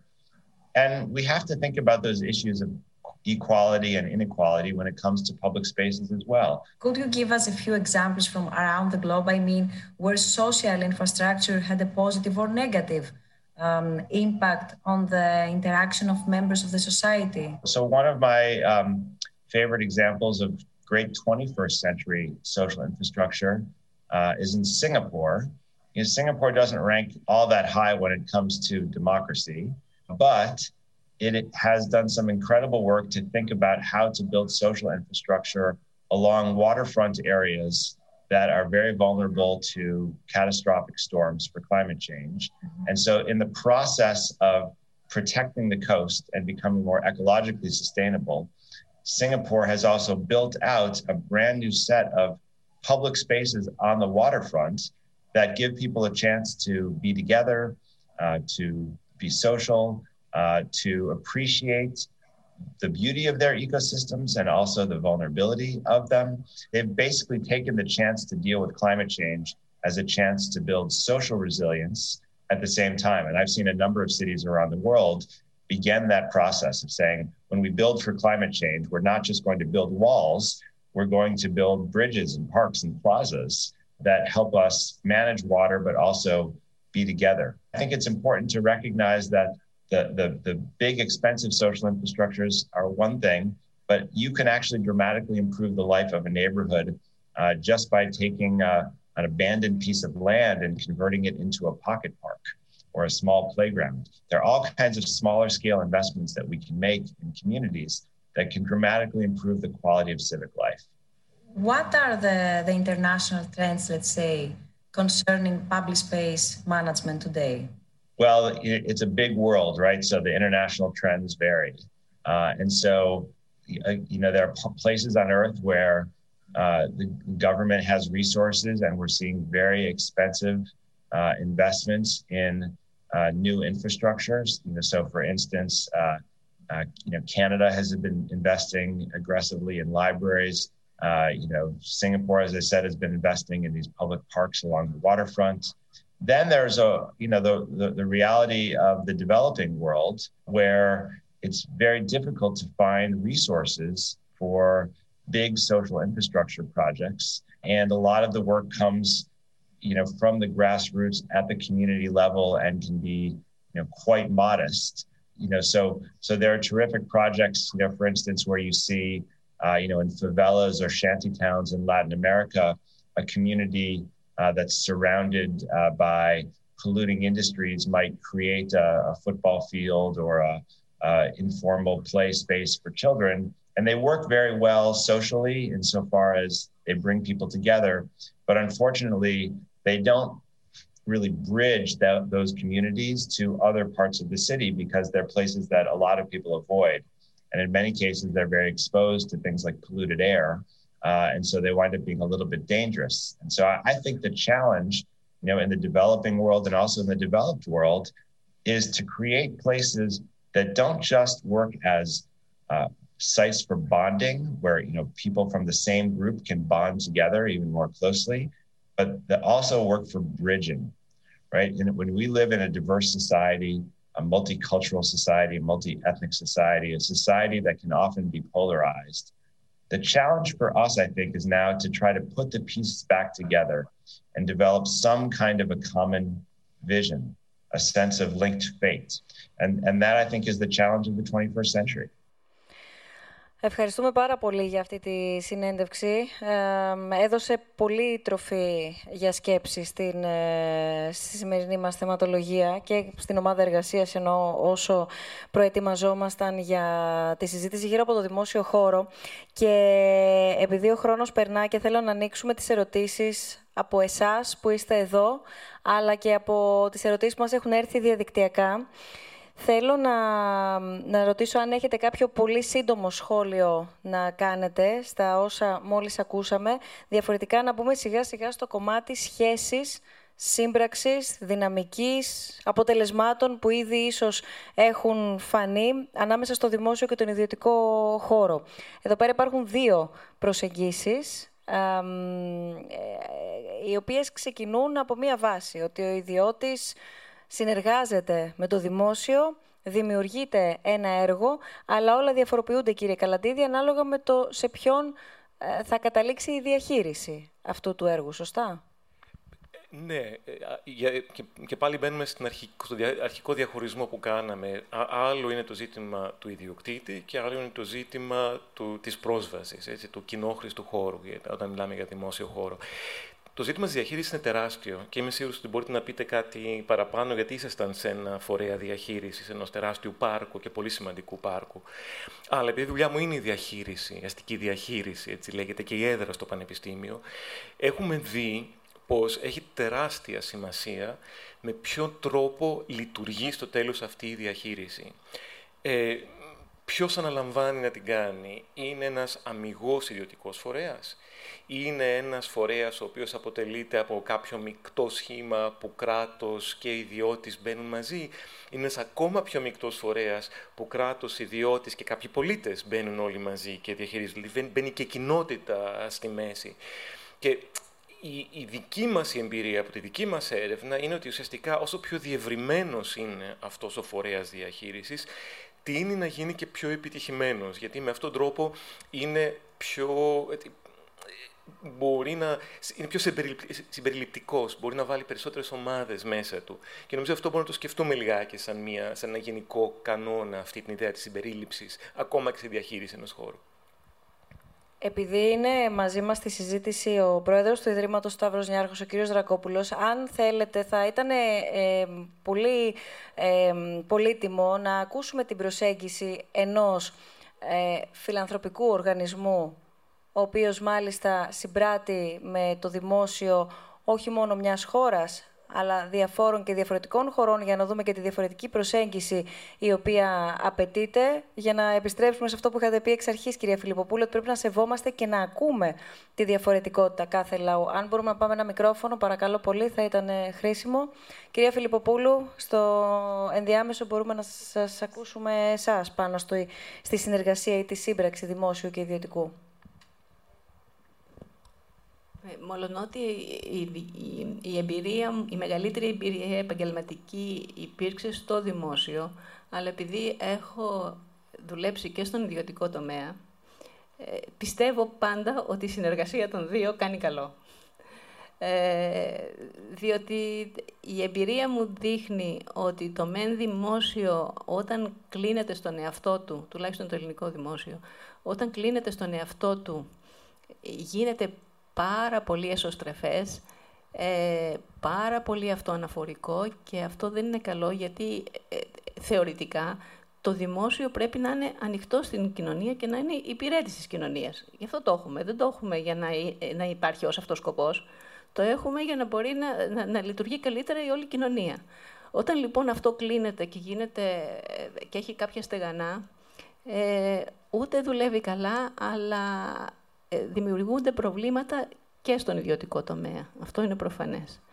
Από την άλλη μεριά και ο ιδιωτικός τομέας από μόνος του μερικές φορές τίνει να, ε, να θελήσει να μεγιστοποιεί ορισμένα ωφέλη. Χρειάζεται δηλαδή και εκεί κάποιο φρένο, κάποιον έλεγχο. Δηλαδή χρειάζεται ένας, θα έλεγα, ε, ε, διπλός έλεγχος. Τώρα, αυτό που δεν έχουμε σαν εμπειρία στην Ελλάδα και υπάρχει σε άλλες χώρες, ε, σε σχέση με το δημόσιο χώρο, ε, είναι δημόσιοι χώροι που ανήκουν σε ιδιώτες. Και δεν εννοώ εδώ τον χώρο των malls, ε, εννοώ τον κοινό χώρο των malls. Αλλά ας πούμε στο εξωτερικό σε κάποιες χώρες υπάρχει η έννοια του χώρου που ανήκει μεν σε ιδιώτη, αλλά ο ιδιώτης αυτός, ε, έχοντας άλλα ωφέλη από την πολιτεία, ε, είναι υποχρεωμένος να τον διαθέτει στο κοινό, να τον διαθέτει ως δημόσιο χώρο και να τον συντηρεί. Ε, αυτό στη χώρα μας ακούγεται λίγο σαν ανάθεμα, για να πω την αλήθεια. Δεν ε, ακούγεται πολύ άσχημα. Ε, δεν ξέρω πώς λειτουργεί εκεί. Φαίνεται να λειτουργεί καλά πάντως. Δεν μιλάω, δεν, δεν μιλάω για τις ε, λεγόμενες gated communities που φτιάχνεις μία, ε, ένα, μία περιοχή κατοικίας βασικά ε, και εκεί οι δρόμοι είναι ιδιωτικοί, άρα αν δεν έχεις δικαίωμα να είσαι εκεί, σε πετάνε έξω, δεν, δεν, δεν μιλάω για αυτά. Ναι. Είναι τελείως διαφορετικό. Ε, θέλω να πω το εξής. Ε, υπάρχουν πολλά μοντέλα ανά τον κόσμο που μπορούν να βρεθούν ε, και μπορούν να, να εξεταστούν. Δεν σημαίνει όμως ότι ούτε όλα ότι είναι καλά, ούτε ότι πρέπει εξορισμού να αποκλείουμε κάτι, επειδή δεν είναι κάτι που το ξέρουμε. Γενικά ε, έχουμε μία τάση στη χώρα μας να είμαστε πολύ επιφυλακτικοί στο άγνωστο ε, και να τρομάζουμε και να λέμε «Όχι, δεν θέλω αυτό, ε, θέλω αυτό που ξέρω». Έτσι όμως δεν προχωράει ο κόσμος. Τι να κάνουμε; Κύριε Δρακόπουλα. Απλά να πω, ε, ευχαριστώ πολύ, απλά να πω ότι για μένα, και συμφωνώ με αυτά που είπατε όλα, η σύμπραξη είναι σχεδόν μονόδρομος.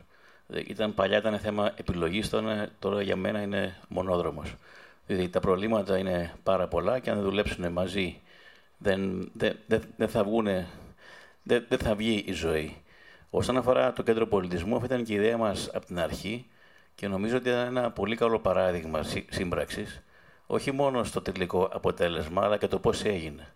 Πώς δόθηκε ο χώρος με, το, ε, με τη σύμπραξη όπου, όπου εμείς σαν Ίδρυμα το χτίσαμε βασικά και το παραδώσαμε στην ελληνική κοινωνία. Και θυμάμαι πολλές φορές στο τέλος του κάθε, ε, από κάθε καλοκαίρι που μιλάγαμε στον Όστος ή στον κόσμο και λέγαμε αυτό θα δοθεί σε εσάς. Στην αρχή ήταν όλοι λέγανε τι εννοείται. Και νομίζω η έννοια αυτή ότι κυβερνήσεις έρχονται, κυβερνήσεις φεύγουν. Γιατί όπως είπατε είναι εκεί για να υπηρετούν. Και έχει χαθεί και αυτό το νόημα. Ότι ναι μεν υπάρχει το λεγόμενο ownership, το οποίο είναι παραπάνω από ιδιοκτησία. Διότι συγχρόνως είναι ε, και η, η ε, το, τι πρέπει να κάνει κάθε πολίτης, όχι μόνο να το χαίρεται, να, το σέβεται και να το συντηρεί με το, με το, με τον τρόπο του. Και η συντήρηση μπορεί να γίνεται και απλά με το να πηγαίνεις, να το προσέχεις ε, και όλα αυτά. Οπότε είναι ένας, ένας τρόπος ζωής. Και μέρος του, του ονείρου του οποίου είχαμε, το πρώτο σκέλος πέτυχε. Το αγκάλιασε ο κόσμος και πηγαίνει πολύ πιο πολύ κόσμος από ό,τι νομίζαμε. Το δεύτερο πολεμιέται ακόμα, το οποίο ήταν πάντα που έλεγα ότι ελπίζω ο τρόπος που δουλεύει το κέντρο, το, το κέντρο πολιτισμού ε, να, να, να μπει μέσα στην ελληνική κοινωνία και όχι αυτά τα οποία γίνονται ε, ως τώρα να αρχίσουν να, να δημιουργούν προβλήματα στο κέντρο πολιτισμού. Είμαστε σε ένα, σε ένα χρόνο πολύ περίεργο με την έννοια ότι και εμείς επειδή συνεχίζουμε και το, ε, ε, και το βοηθάμε οικονομικά, ότι σε κάποια στιγμή καλό είναι να μην υπάρχουμε. Και το λέω αυτό διότι είναι για το καλό του έργου. Ε, και πρέπει να γίνει πάρα πολλή δουλειά ε, στο αίσθημα ότι όλοι πρέπει και να συνεισφέρουν για ένα πάρκο το οποίο πραγματικά ανήκει στον κόσμο. Δεν ξέρω, αυτά είναι μερικές γενικές ιδέες. Αν έχετε καμιά άλλη ερώτηση από εσάς, πολύ ευχαρίστως. Να σας, να σας κάνω μια ερώτηση. Έχετε σκεφτεί τρόπους με τους οποίους θα μπορούν να εμπλακούν οι ίδιοι χρήστες αυτού του πάρκου και αυτού του χώρου στο μέλλον του; Ναι, λοιπόν, το, το πρώτο το οποίο κάναμε και το είχαμε βοηθήσει και οικονομικά και στο να δημιουργηθούν οι members. Ε, και προσπαθούσαμε να τους δώσουμε πολλά ενάσματα, ε, αλλά δεν πέτυχε. Διότι και αυτό είναι θέμα της κοινωνικής ε, εκπαίδευσης που έχουμε και στη χώρα μας και αυτό είναι ένα πρόβλημα το οποίο υπάρχει που κανείς δεν είδε ούτε την ανάγκη, ούτε ότι, δηλαδή όσο πληρώναμε εμείς, που στην αρχή πληρώναμε εμείς για, για το membership, ε, υπήρχαν αρκετά members. Μετά από λίγο φύγανε. Δηλαδή πρέπει να υπάρξει διπλός δρόμος. Δεν μπορεί να έχεις κάτι τζάμπα. Υπάρχει αυτό στην Ελλάδα ότι είναι, όσο είναι τζάμπα πηγαίνω, μετά όχι. Ε, και νομίζω ότι είναι μια μεγάλη επένδυση στο μέλλον της κοινωνίας, το πώς μπορεί να προχωρήσει μπροστά η, κοινωνία. Αλλά φοβάμαι ότι είναι, θα είναι δύσκολο στη συνέχεια. Ελάτε, ελάτε κύριε Κατσπύρο. Ε, νομίζω ότι το Ίδρυμα Σταύρος Νιάρχος είναι ένα εξαιρετικό παράδειγμα του πώς ε, η ιδιωτική πρωτοβουλία και η ιδιωτική διαχείριση μπορούν να, κάνουν, να μεγαλουργήσουν, να φέρουν πολύ σημαντικά ωφέλη στην κοινωνία.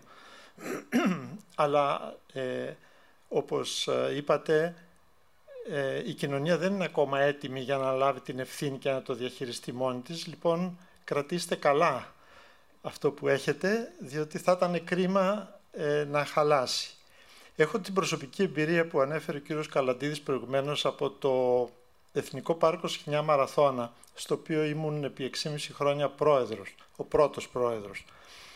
Ε, και εκεί είναι μία βέβαια δημόσια πρωτοβουλία, η οποία όμως ε, ήταν νομικό πρόσωπο ιδιωτικού δικαίου, είχε ιδιωτική διαχείριση και θα μπορούσε να αναπτυχθεί σε κάτι το οποίο να, να το στηρίζει η κοινωνία και να το χρηματοδοτεί και η κοινωνία και να βγάζει και τα λεφτά του. Είχε γίνει και μία μελέτη οικονομική που έλεγε ότι αυτό είναι εφικτό. Είχαμε όμως μία τραγική απογοήτευση η οποία έχει σχέση με την προσβασιμότητα που συζητούσαμε προηγουμένως. Ε, δεν ξέρω, φαντάζομαι πολλοί από εσάς θα έχετε πάει στο Σχοινιά Μαραθώνα. Είναι ένα τελείως, ένας τελείως επίπεδος χώρος.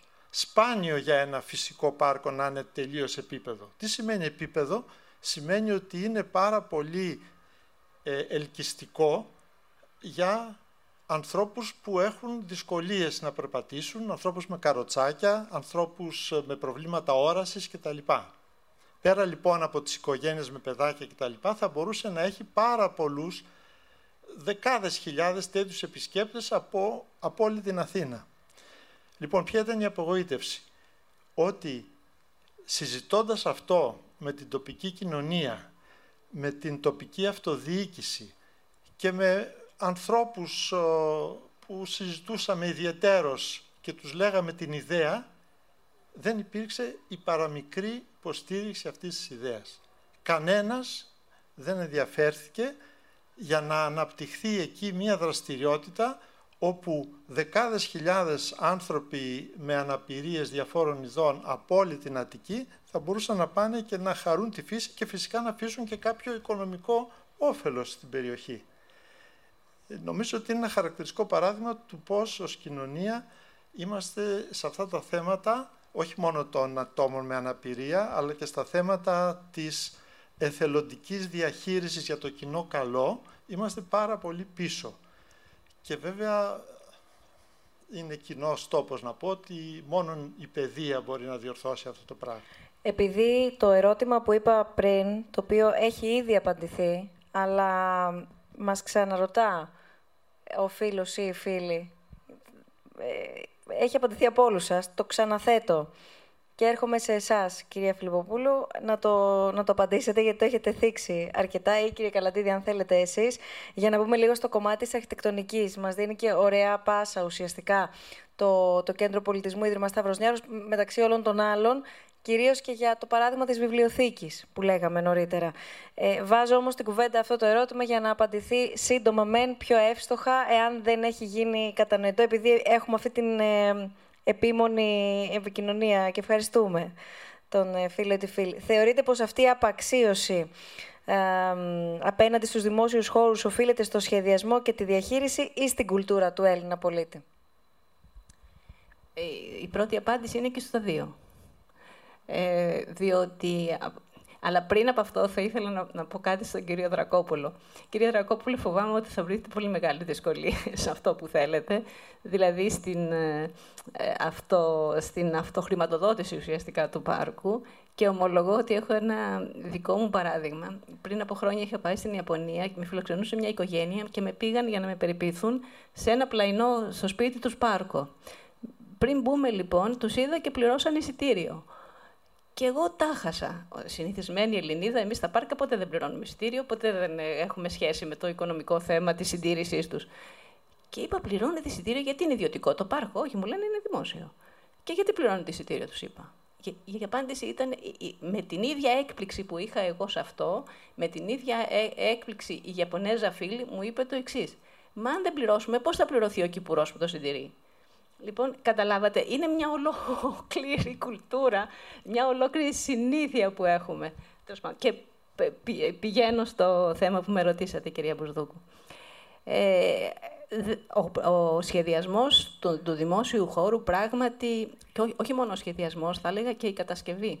Γιατί μερικές φορές, επειδή η λέξη σχεδιασμός έχει πολλές έννοιες, ε, η μεν ε, πρώτη, ας πούμε, μελέτη, ο πρώτο, το πρώτο σχέδιο είναι θα έλεγα συμπαθητικό, αλλά μετά η κατασκευή είναι κακή και βεβαίως ε, ε, υποφέρουμε όλοι, τα πεζοδρόμια είναι γνωστά, ε, σε τι κάλλη βρίσκονται, τα πάρκα μας το ίδιο, δεν είναι τόσο... Επομένως, όντως ο σχεδιασμός είναι, έχει προβλήματα. Ε, τώρα, στην προσβασιμότητα, πρέπει να πούμε ότι γενικά όταν λέμε προσβασιμότητα στην Ελλάδα, επειδή είμαστε πολύ πίσω σε αυτό το τομέα, συνήθως έχουμε το μυαλό μας στους ανθρώπους με αναπηρία. Και ενώ την ε, αναπηρία μετακίνησης, διότι υπάρχουν και άλλες αναπηρίες. Υπάρχουν οι τυφλοί, υπάρχουν οι άνθρωποι που δεν ακούν, υπάρχουν πάρα πολλοί. Λοιπόν, ε, παρόλο που πρέπει να πούμε ότι έχουν γίνει κάποια βήματα, ας μην είμαστε αχάριστοι, κάτι, ε, έχουν γίνει κάποιες προσπάθειες σε αυτό το τομέα, ε, υστερούμε πολύ. Και υστερούμε στο εξής, ότι μπορεί να έχει γίνει, δεν υπάρχει ένας ολικός σχεδιασμός ή ολική αντιμετώπιση. Δηλαδή, τι να το κάνω να έχει παραδείγματος χάρη το πάρκο τρόπο να πάει ε, ο άνθρωπος με το καροτσάκι, αν μένει λίγο πιο μακριά και πρέπει να μπει σε λεωφορείο για να ακριβώς, πάει και το λεωφορείο δεν μπορεί να μπει. Ακριβώς αυτό είναι και, το περιεχόμενο της συζήτησης ναι. που κάναμε και γι' αυτό κάναμε μια ναι. συζήτηση μόνο ναι. για αυτό το θέμα και μόνο για, για, για το συγκεκριμένο ζήτημα. Και πώς τελικά το εμπόδιο γίνεται και καταλήγει να είναι η αναπηρία εν τέλει αντί να λύνει τα εμπόδια που η ίδια η πολιτεία και ο σχεδιασμός ε, πρακτικά βάζουν στον κάθε συμπολίτη μας. Θέλω να έρθουμε στο κομμάτι της αρχιτεκτονικής που μας δημιουργεί μία άλλοτε οικειότητα ή άλλοτε ίσως πιο ε, σύνηθες είναι το δεύτερο σκέλος, κυρίως στην Ελλάδα, μια απόσταση Πρέπει να έχω σκοπό για να πάω στη βιβλιοθήκη. Δεν θα στρίψω αυθόρμητα να μπω στη βιβλιοθήκη. Πρέπει να έχω ε, ένα σκοπό για να πάω σε κάποιο μουσείο. Δεν θα μπω τόσο αυθόρμητα σε ένα μουσείο. Δηλαδή, ή θα συμμετέχω σε ένα εκπαιδευτικό πρόγραμμα, πιθανότητα θα είμαι μαθήτρια ακόμα, ή θα είμαι μαζί με κάποιο group και για κάποιο στοχευμένο. Δεν θα βγει όμως. Δεν, δεν, θα, δεν, δεν, δεν υπάρχει αυτή η, η οικειότητα στην οποία αναφερθήκατε νωρίτερα. Ε, θα πάω από το παρόν στο παρελθόν λίγο για να το εξηγήσουμε. Ε, για να τελειώσω αυτό που έλεγε για τη Φιλανδική Βιβλιοθήκη. Ε, πράγματι, έχει μια πολύ μεγάλη ε, επιφάνεια πρόσωψης με γυαλί, ώστε να συμμετέχει, ενώ απ' έξω είναι μια πλατεία, επομένως ο άνθρωπος που περνάει βλέπει τι γίνεται μέσα, ε, άρα νιώθει ότι είναι ένας χώρος που μπορεί να πάει. Πραγματικά ένας δημόσιος χώρος. Ε, το αν είναι πολύ φιλόξενο σε σχέση με αυτά που είπα, το ανακαλύπτει μέσα. Αλλά πάντως σε πρώτη φάση δεν, τον, δεν νιώθει την απόσταση. Αντίθετα, ε, ε, στα παλιά κτίρια που πάλι υπήρχε κάποιος σκοπός, υπήρχε κάποια ιστορική, ιστορική αιτία γι' αυτό, τα παλιά κτίρια και βιβλιοθηκών και μουσείων ε, ήταν, ήθελαν να εμπνεύσουν από πλευράς αρχιτεκτονικής σεβασμό. Ε, σκάλες. Το Εθνικό Αρχαιολογικό Μουσείο που είπαμε έχει σκάλες. Να νιώθεις ότι πρέπει να ανέβεις κάπου, γιατί εκεί είναι κάτι πολύ σοβαρό.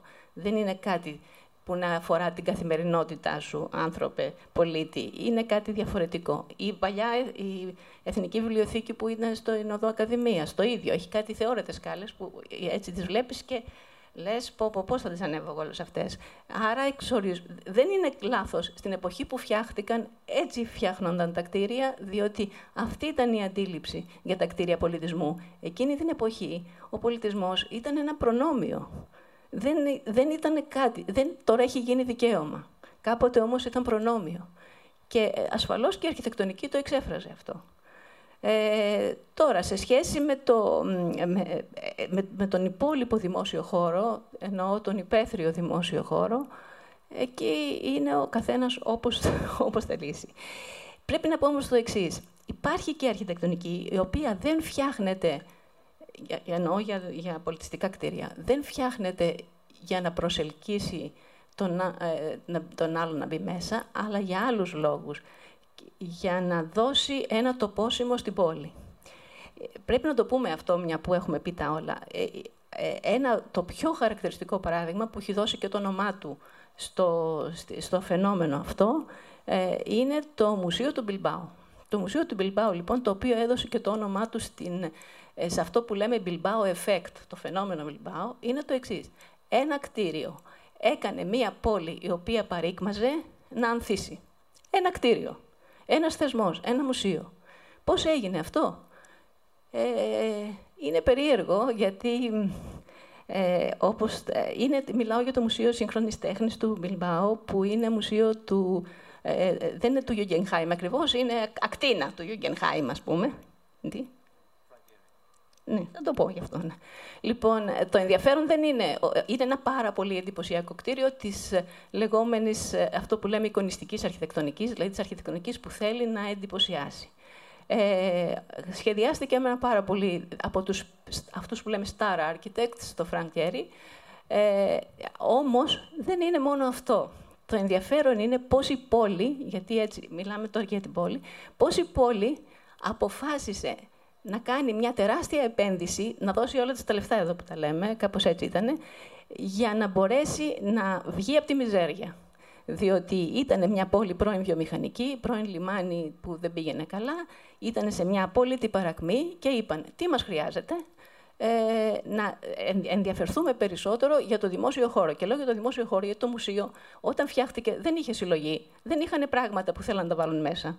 Είχαν όμως ένα κράχτη, ένα τοπόσιμο. Είχαν ήδη παραγγείλει ε, το, το μετρό τους το έφτιαξε ένας άλλος star architect, ε, ο Φώστερ, το αεροδρόμιό τους ένας τρίτος ο Καλατράβα, επομένως τους έλειπε όμως κάτι που να τα συνδέει. Ε, το ενδιαφέρον είναι ε, αυτό που είπε εκ των υστέρων ο διευθυντής του, του Ιδρύματος Γιογκενχάιμ, ότι του είχαν κάνει την πρόταση και δεν το πολύ ήθελε. Ε, γιατί τότε ήταν, μιλάμε για τη δεκαετία του, του 90, ε, υπήρχε μια έξαρση ε, του αυτονομιστικού κινήματος των Βάσκων, γιατί το Μπιλμπάου είναι στη Βόρεια Ισπανία, στην περιοχή των Βάσκων. Και το φοβόταν λιγάκι, για να πούμε την αλήθεια. Είχε ένα άλλο project πιο ενδιαφέρον στο Σάλτσμπουργκ να κάνει και όταν πήγε, έτσι επειδή το είχαν πει, είπε, έκανε το εξής. Αυτό που θα έκανε ο, ο πρώτος επιχειρηματίας, μικρός ή μεγάλος, όταν θέλει να ξεφορτωθεί ένα, ένα πελάτη που δεν τον κάνει κέφι. Του, του ζήτησε πολλά. Του ζήτησε τα πάντα. Δηλαδή, του ζήτησε να πληρώσουν όλο το κτίριο. Με ένα δικό του αρχιτέκτονα, όσο και να κοστίσει. Να του πληρώνουν ε, ενίκιο για τη συλλογή που θα βάζε μέσα. Τα πάντα. Και η, το, ήταν το Δημοτικό Συμβούλιο και η Περιφέρεια. Δέχτηκαν τα πάντα. Και τους βγήκε.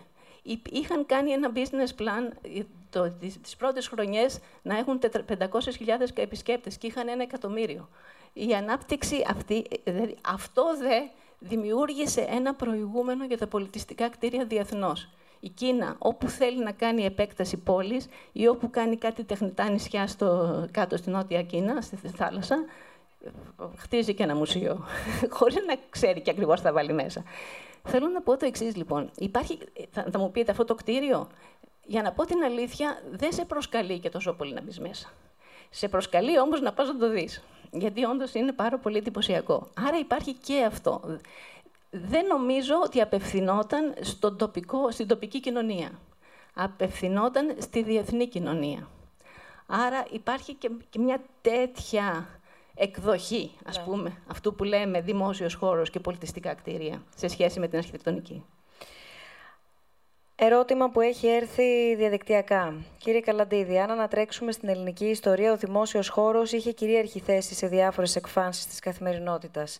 Γιατί πιστεύετε πως αυτό χάθηκε, τόσο στην οτροπία των πολιτών, όσο και στις προτεραιότητες σχεδιασμού; Είναι ρητορικό να, να πούμε πως οι σωστά σχεδιασμένοι αστικοί δημόσιοι χώροι ίσως να ενθάρρυναν και να προκαλούσαν σεβασμό και οικειοποίηση. Επειδή δεν είναι ποτέ μονοδιάστατες οι απαντήσεις, δεν είναι το ένα πράγμα το οποίο προκαλεί κάτι άλλο και οι πολίτες δεν ζουν σε φούσκες. Δεν έχουμε ή δεν έχουμε μια κουλτούρα. Η κουλτούρα διαμορφώνεται με κάποιο τρόπο μέσα από την κοινωνία, με τη σχέση μας με την πολιτεία. Είναι όλα αυτά τα πράγματα, είναι συγκοινωνούντα δοχεία. Άρα, άμα θέλουμε να τα ψάξουμε, εγώ θα έψαχνα λιγάκι σε όλα. Δηλαδή θα έψαχνα στον τρόπο με τον οποίο έχει συγκροτηθεί γενικά η ελληνική δημοκρατία σήμερα, με τις δικές της παθογένειες, με την προβληματική δημόσια σφαίρα κατά τη γνώμη μου, η οποία έχει σχέση με την πολιτική και διάφορα άλλα πράγματα. Θα το ψάξω σε μεγάλο βαθμό σε αυτό που είπε η κυρία Φιλίππο, που είναι αρκετά ενδιαφέρον, τη σχέση που έχουν οι Έλληνες με την οικογένεια και τη φατρία σε σχέση με την κοινωνία που είναι κάτι πολύ πιο αφηρημένο και το οποίο δεν είναι πολύ ο τρόπος οργάνωσης, όχι μόνο ο δικός μας, αλλά και μιας ολόκληρης κουλτούρας από γύρω. Ε, και φυσικά ο, ο πολίτης από εκεί πέρα είναι σε μια συνεχή ε, σχέση και με το, και την πολιτεία και με την υπόλοιπη κοινωνία και αυτούς τους κανόνες ε, συμπεριφοράς. Και είναι πολύ ενδιαφέρουσα η ερώτηση, γιατί λίγο πολύ με πάει στο επόμενο, που δεν ξέρω αν σας προλαβαίνω και θέλω να το ρωτήσετε. Αυτό θέτει πάλι το ζήτημα της δικής μας ευθύνης, ε, εμένα ως πολίτη, αλλά κυρίως εμένα ως, ως πολιοδόμου, δηλαδή του ειδικού που θα σχεδιάσει το χώρο. Γιατί εγώ πιστεύω ότι μπορούμε με τον τρόπο που θα σχεδιάσουμε και με τον τρόπο που θα διαχειριστούμε το χώρο. Έτσι, βάζω και τη διαχείριση μέσα και το ζήτημα πούμε, της, ε, ποιος το διαχειρίζεται είναι σημαντικό. Επηρεάζουμε στο τέλος την κουλτούρα. Δεν θα το επηρεάσω ίσως με το μικρό, θα το επηρεάσω με ένα άθροισμα από πολλά μικρά και πολλά μεγάλα και σε βάθος χρόνου. Αλλά και αυτό θέλει κάτι. Και εμένα αυτό είναι το σημαντικό, να ψάξω να δω τη δική μου ευθύνη ως ειδικό σε αυτά τα πράγματα και αν μπορώ εγώ με ένα άλλο είδους τρόπο σχεδιασμού και διαχείρισης του δημόσιου χώρου να συμβάλλω, ας είναι και σε με πολλά χρόνια, στην, ε, στο να αλλάξει αυτή η κουλτούρα. Γιατί αν ξεκινήσω από, και να λέω έτσι είμαστε, ή το έχουμε είτε δεν έχουμε, όλα είναι το άτομο, ε, μπορούμε να, να βάλουμε και μια πέτρα στο λαιμό μας και να βυτίξουμε στο, στη λίμνη. Πάμε πουθενά. ναι. Το, για, τη, για, τη, για τη βιβλιοθήκη που λέγατε. Γιατί λέμε καμιά φορά ότι ο πολίτης πρέπει να σέβεται το δημόσιο χώρο. Και εδώ έχουμε κάτι το οποίο για μένα είναι πλέον ξεκάθαρο ότι και ο δημόσιος χώρος πρέπει να σέβεται και τον πολίτη. Και το λέω αυτό γιατί στην περίπτωση της βιβλιοθήκης στο κέντρο πολιτισμού, που δεν είναι απλά μια ερευνητική, αλλά είναι και δανειστική, και δανειστική σημαίνει βασικά υπάρχει χώρος για να πάει ο κόσμος, το αγκάλιασαν οι νέοι με ένα καταπληκτικό τρόπο. Τη, τη γεμίσαν τη, τη, τη βιβλιοθήκη. Και η βιβλιοθήκη για μένα δεν έχει ακόμα ανταπεξέλθει στον κόσμο που ήρθε, στον κόσμο που την αγκάλιασε και παραμένει λιγάκι με το παλιό μοτίβο της ερευνητικής και ότι είναι κάτι παραπάνω. Λοιπόν, ε, εδώ γίνεται αυτό το παιχνίδι, το οποίο πρέπει όμως να το κοιτάξουν και οι θεσμοί. Αυτό εννοώ. Ευχαριστώ. Και είναι αυτό που λέγατε νωρίτερα, κυρία Φιλιπποπούλου, ευρύτερα για τους χώρους, όχι μόνο τους πολιτιστικούς, ε, και αναφερθήκατε, αλλά ισχύει ευρύτερα ότι ε, θα πρέπει να γίνουν όλοι οι δημόσιοι χώροι ελκυστικοί για τον οποιοδήποτε πολίτη, είτε θέλει να πάει πιο εξειδικευμένα γιατί είναι ερευνητής, είτε γιατί μπορεί να περάσει μία βόλτα και να πιει έναν καφέ και ενδεχομένως να ξαναπάει και να πάρει μία επιπρόσθετη πληροφορία, να εξοικειωθεί δηλαδή περισσότερο και να έρθει πιο κοντά με αυτούς τους χώρους. Ακριβώς. Ε, ε δηλαδή η μεγάλη επιτυχία θα είναι και αν αυτό γίνει στη βιβλιοθήκη τη νέα ε, του Κέντρου Πολιτισμού θα είναι μεγάλη επιτυχία, να γίνει στέκει αυτός ο χώρος. Δηλαδή, να πηγαίνεις εκεί και να δίνεις και το ραντεβού με κάποιον άλλον, όχι μόνο δηλαδή για να δανειστείς κάτι, αλλά και να πας γιατί είναι καλό, είναι, είναι καλό μέρος, νιώθεις καλά εκεί και κυρίως το νιώθεις δικό σου αυτό το χώρο. Αυτό θα είναι τεράστια επιτυχία που δεν την έχουμε.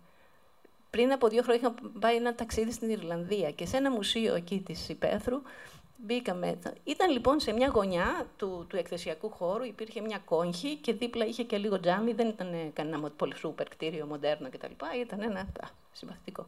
Ήταν λοιπόν δύο κυρίες ηλικιωμένες, οι οποίες είχαν μπει στο μουσείο, δεν ξέρω, είδανε κιόλας, δεν ξέρω τι είδανε. Καθίσανε λοιπόν για να ξεκουραστούν. Η μία είχε φέρει και το πλεκτό της. Λοιπόν, έπλεκε η κυρία, οι άλλοι ήταν δίπλα φίλοι, μιλούσαν χαμηλά, δεν ενοχλούσαν κανένα. Και τις, να πω την αλήθεια, τις κοίταζα και, τις, και, και το ευχαριστήθηκα. Και έλεγα, να, αυτό είναι επιτυχία. Ένας χώρος δημόσιος να μπαίνει και να νιώθει άλλη άνετα, να φέρνει και το πλεκτό της, γιατί ήρθε να καθίσει να, δει, να μιλήσει με τη φίλη της. Έτσι τους στέλνουμε τους χώρους. Εγώ τουλάχιστον έτσι το στέλνω. Και έχετε πει και κάτι άλλο ε, ωραίο και ριζοσπαστικό ταυτόχρονα, αλλά νομίζω ότι τουλάχιστον όσοι έχουμε υπάρξει μαθητές θα το ασπαστούμε, άρα όλοι μας, το εξής ότι φυσικά και είναι σημαντικά τα εκπαιδευτικά προγράμματα. Δεν μπορεί να εξαντλούνται όμως όλα, όλες οι προσπάθειες προσέγγισης και αυτό μπορεί να πάει και στους συλλόγους φίλων, εθελοντών, όλες τις κατηγορίες που έχετε θίξει, να μην έχουν μόνο αυτόν τον αποστηρωμένο τρόπο προσέγγισης του κοινού, των νεότερων ή των μεγαλύτερων. Χρειάζεται η εξωστρέφεια, ακόμα και αν δεν έχει το μανδύα τον εκπαιδευτικό, γιατί σίγουρα το περιεχόμενο έχει κάτι εκπαιδευτικό να προσφέρει από μόνο του. Ε, ναι, δεν είναι αυτό μόνο. Ε, καταρχάς, ο διδακτισμός πλέον αποθεί. Ε, δεν είναι μόνο δηλαδή ότι ε, γίνεται εκ των άνω μια διδασκαλία που θυμίζει λίγο σχολείο, είναι ότι αποθεί, διότι πλέον υπάρχουν άλλοι τρόποι επικοινωνίας. Έχουμε το ίντερνετ, έχουμε τα social media, εννοώ αυτά όλα δεν είναι ανεξάρτητα από τον τρόπο που αντιλαμβανόμαστε τον κόσμο.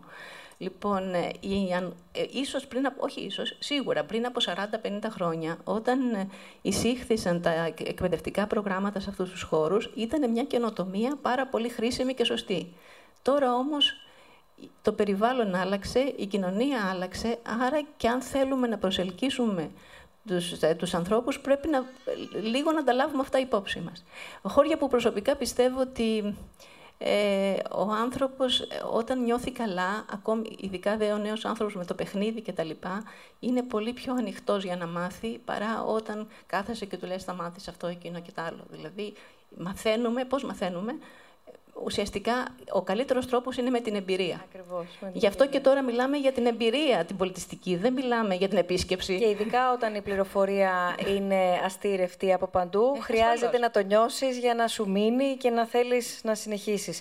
Πάμε να δούμε σε αυτό το σημείο τα όσα έχει πει ο, ο Λίαμ Γιάνγκ που σας έλεγα νωρίτερα. Θα είναι εδώ τον Αύγουστο στο SNF Νόστος, 25 με 29 Αυγούστου, στο Κέντρο Πολιτισμού Ίδρυμα Σταύρος Νιάρχος. Ο θεσμός που μας κάνει να συναντιόμαστε κάθε καλοκαίρι με τη δωρεά βεβαίως του Ιδρύματος Σταύρος Νιάρχος και μέσα στο πλαίσιο αυτών των ημερών πραγματοποιείται και το, και το ετήσιο συνέδριο. Να επίσης μία άλλη διοργάνωση μέσα σε ένα δημόσιο χώρο και δεν θέλω να ευλογήσω τα, τα γένια του Ιδρύματος που είναι και πρωτοβουλία του οι, οι διάλογοι, αλλά ακόμα και ένα συνέδριο είναι δημόσιος χώρος. Οι διάλογοι που έλεγα νωρίτερα, αυτή η πρωτοβουλία είναι ε, δημόσιος χώρος. Το φεστιβάλ, η μουσική είναι ε, μέρες γιορτής, προβληματισμού, συνάντησης, ε, συναναστροφής, ε, εκπαίδευσης, ψυχαγωγίας, εντελώς ε, δωρεάν και ε, με προσβασιμότητα από όλο τον κόσμο και ανοιχτή ο χώρος και το περιεχόμενο όμως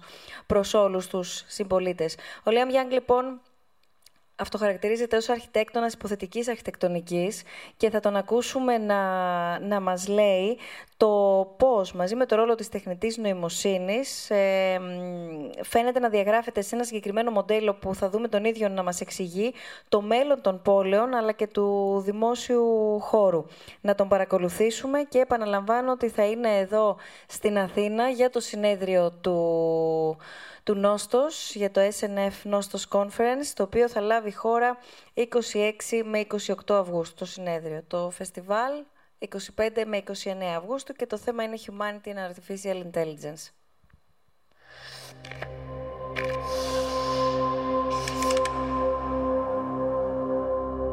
Mr. Young, thank you very much for this interview for the SNF Nostos conference.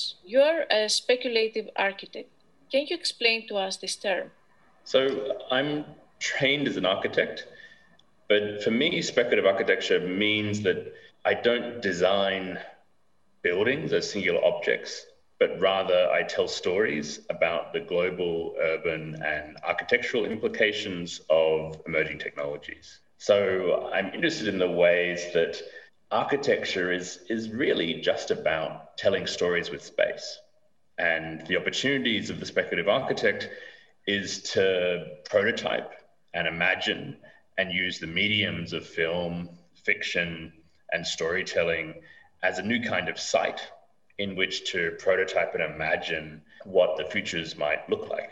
What is the role of AI in the creation of the modern city? And do you feel that AI is making architecture more self similar? In a way, AI already defines the modern city things like our power grid, water, public transport networks, traffic, banking systems, all of these networks actually already run to a large extent on AI. It just is hidden behind the scenes. It doesn't look like AI is supposed to look in the movies with cyborgs and androids and robots running around our cities, but it's there. It's just um, an infrastructure uh, what I'm interested in doing is is thinking about how those systems can start to be rolled out in ways that create more equitable, more sustainable, more more viable forms of city than, than what we currently do. So we we did a project called Soul City Machine, which is a film that uh, is written by a chatbot that we trained on urban operating systems. And it's really a love letter from the city to the citizens it affectionately manages. Another speculative project we've been working on is, is an imaginary city called Planet City, um, which is a single city for the entire population of the Earth, for 10 billion people, the projected population in 2050. It probably covers about 0.02% of the planet, which means that the remaining 99.8% is able to be returned to wilderness to return to nature, to be rewilded. I've made a book called Machine Landscapes, which is trying to catalog all of the architectural spaces and cities around the world that are entirely empty of humans. You know, now the most significant cultural spaces in our world uh, don't have humans in them, right? I'm talking about large scale data centers, um, massive engineered farming greenhouses and landscapes, all managed by AI and machine systems totally independent of humans. Um, we made a project, uh, a film called Where the City Can't See, which is uh, the first film shot using LiDAR scanners, which is the scanning systems that driverless cars use to navigate and understand the world. Because in the post Anthropocene, how machines see the world is actually the dominant metric through which we design the world. And they're actually the dominant systems that we're designing for in many ways. So that represents for me as an architect a radical shift in, in my profession.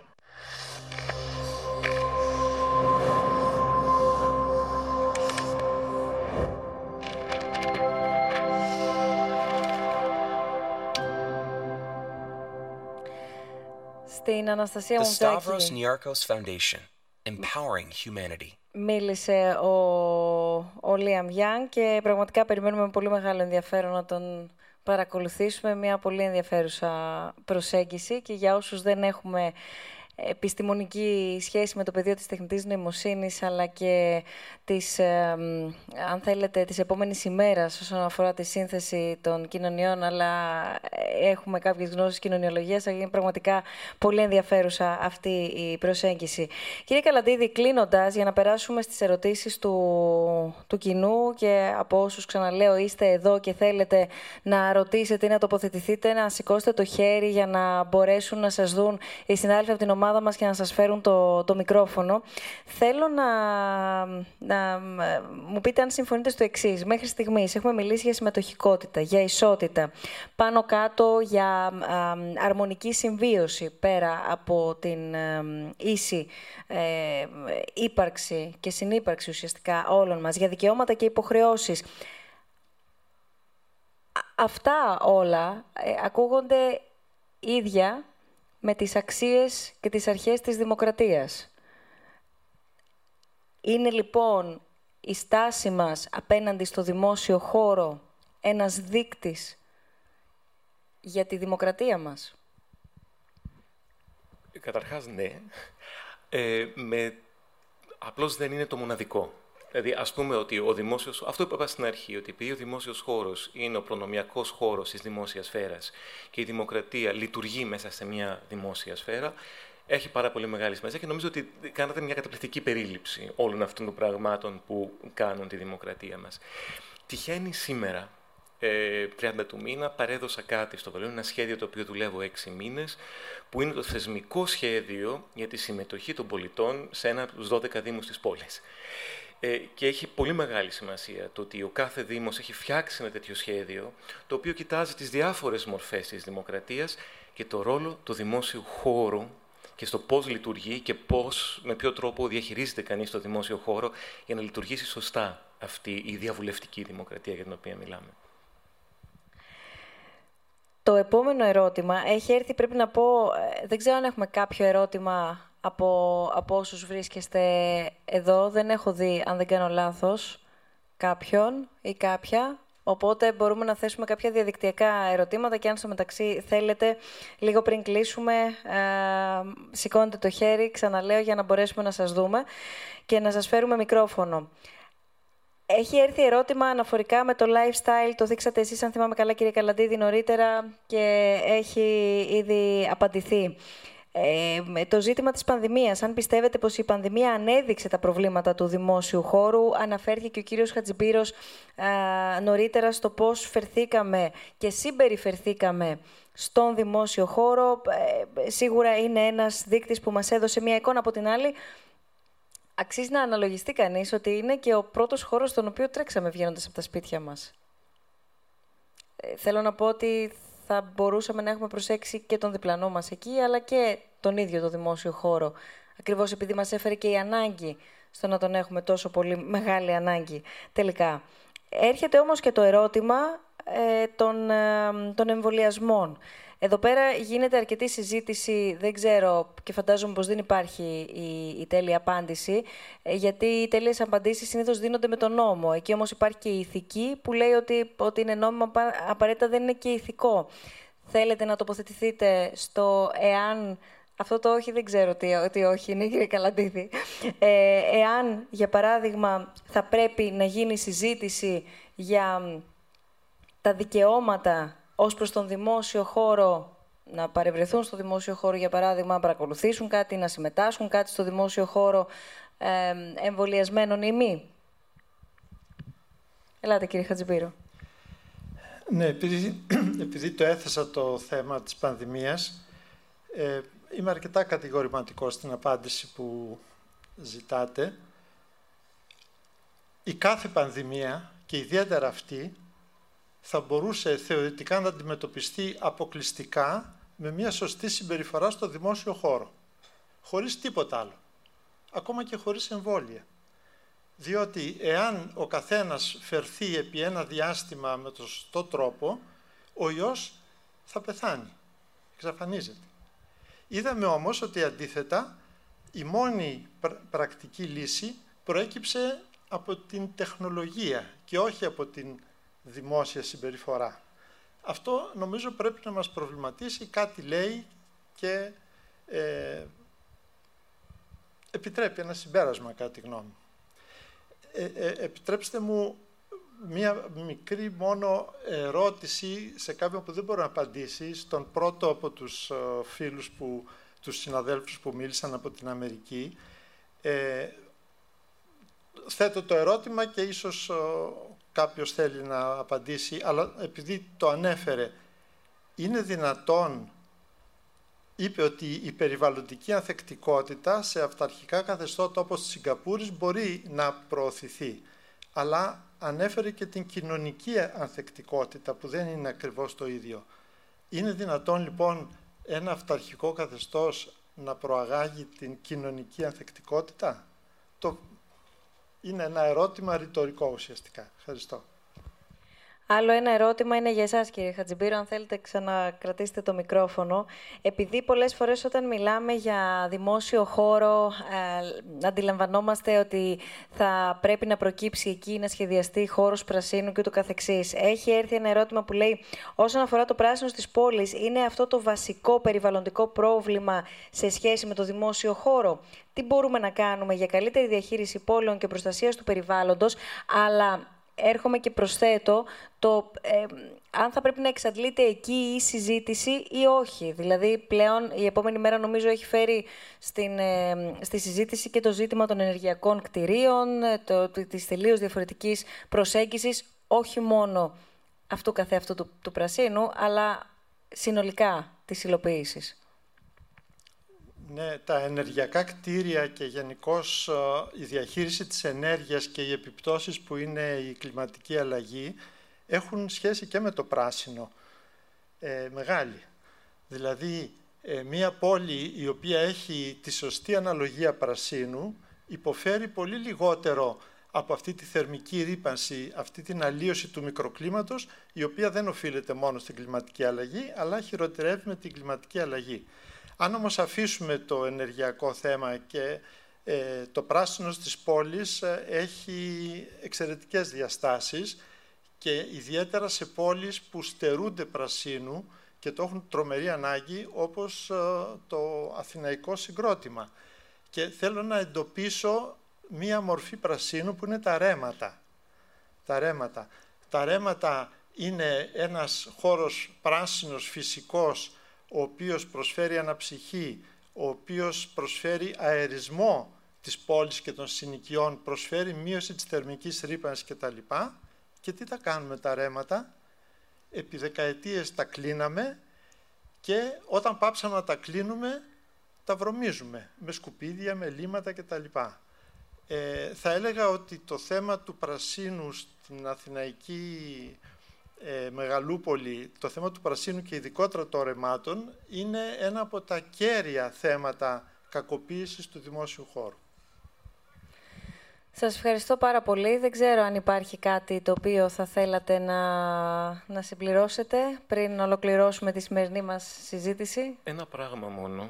Ε, θέλω να ξαναγυρίσω μία στιγμή και πολύ βιαστικά στο ζήτημα της διαχείρισης. Γιατί υπάρχει ένα μοντέλο το οποίο δεν αναφέραμε καθόλου και είναι το αγγλικό μοντέλο το οποίο βασίζεται στα λεγόμενα trusts. Δεν ξέρω πώς το μεταφράζουμε καν στα ελληνικά, εσείς που έχετε και ένα νομικό background.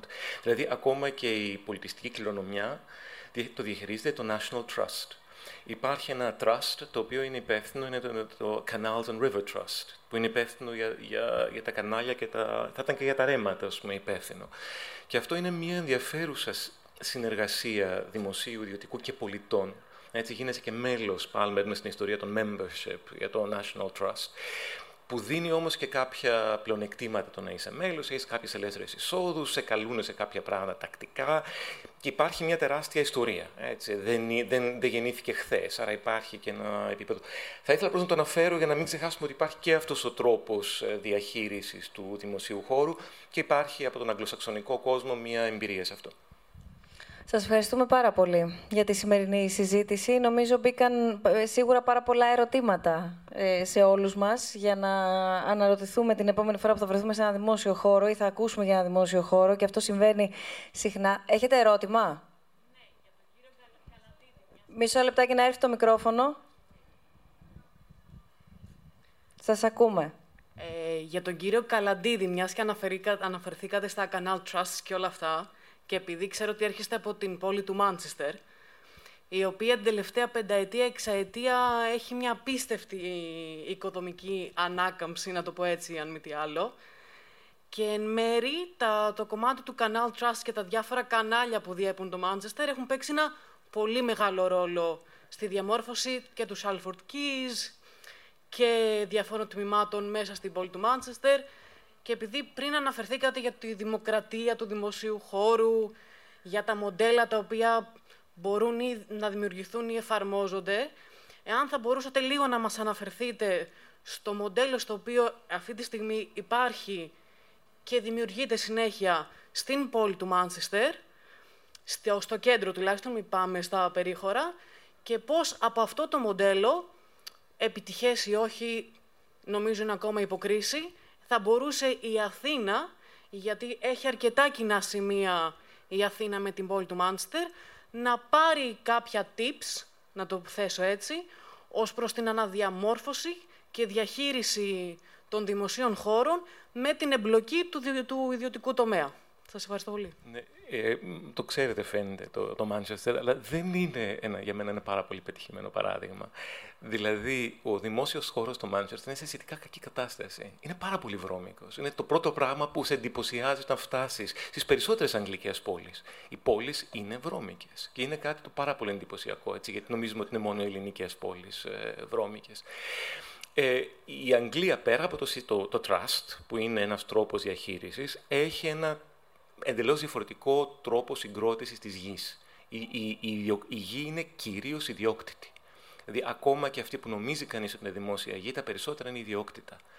Ε, και υπήρχε ένα ζήτημα στο Λονδίνο πριν από λίγα χρόνια, όταν είχε, θα θυμάστε το Occupy London, έτσι, που είχε γίνει το κίνημα, είχαν πάει διαδηλωτές να κάνουν διαδήλωση μπροστά από το χρηματιστήριο. Δεν μπορούσαν η πλατεία, η, η κοινόχρηστη πλατεία μπροστά στο χρηματιστήριο είναι ιδιωτική πλατεία. Και ξαφνικά αυτό το οποίο συμφωνούμε, δεν συμφωνούμε, είναι ένα δημοκρατικό δικαίωμα και να διαδηλώνεις εναντίον του χρηματιστηρίου, τους απέκλειε. Δηλαδή η Αγγλία έχει περάσει σε ένα άλλο, πέρα από τα trusts που έχουν μια ιστορία, έχει περάσει σε μια, σε μια ιδιωτική χρήση των κοινόχρηστων χώρων που θέτει τους δικούς τους όρους.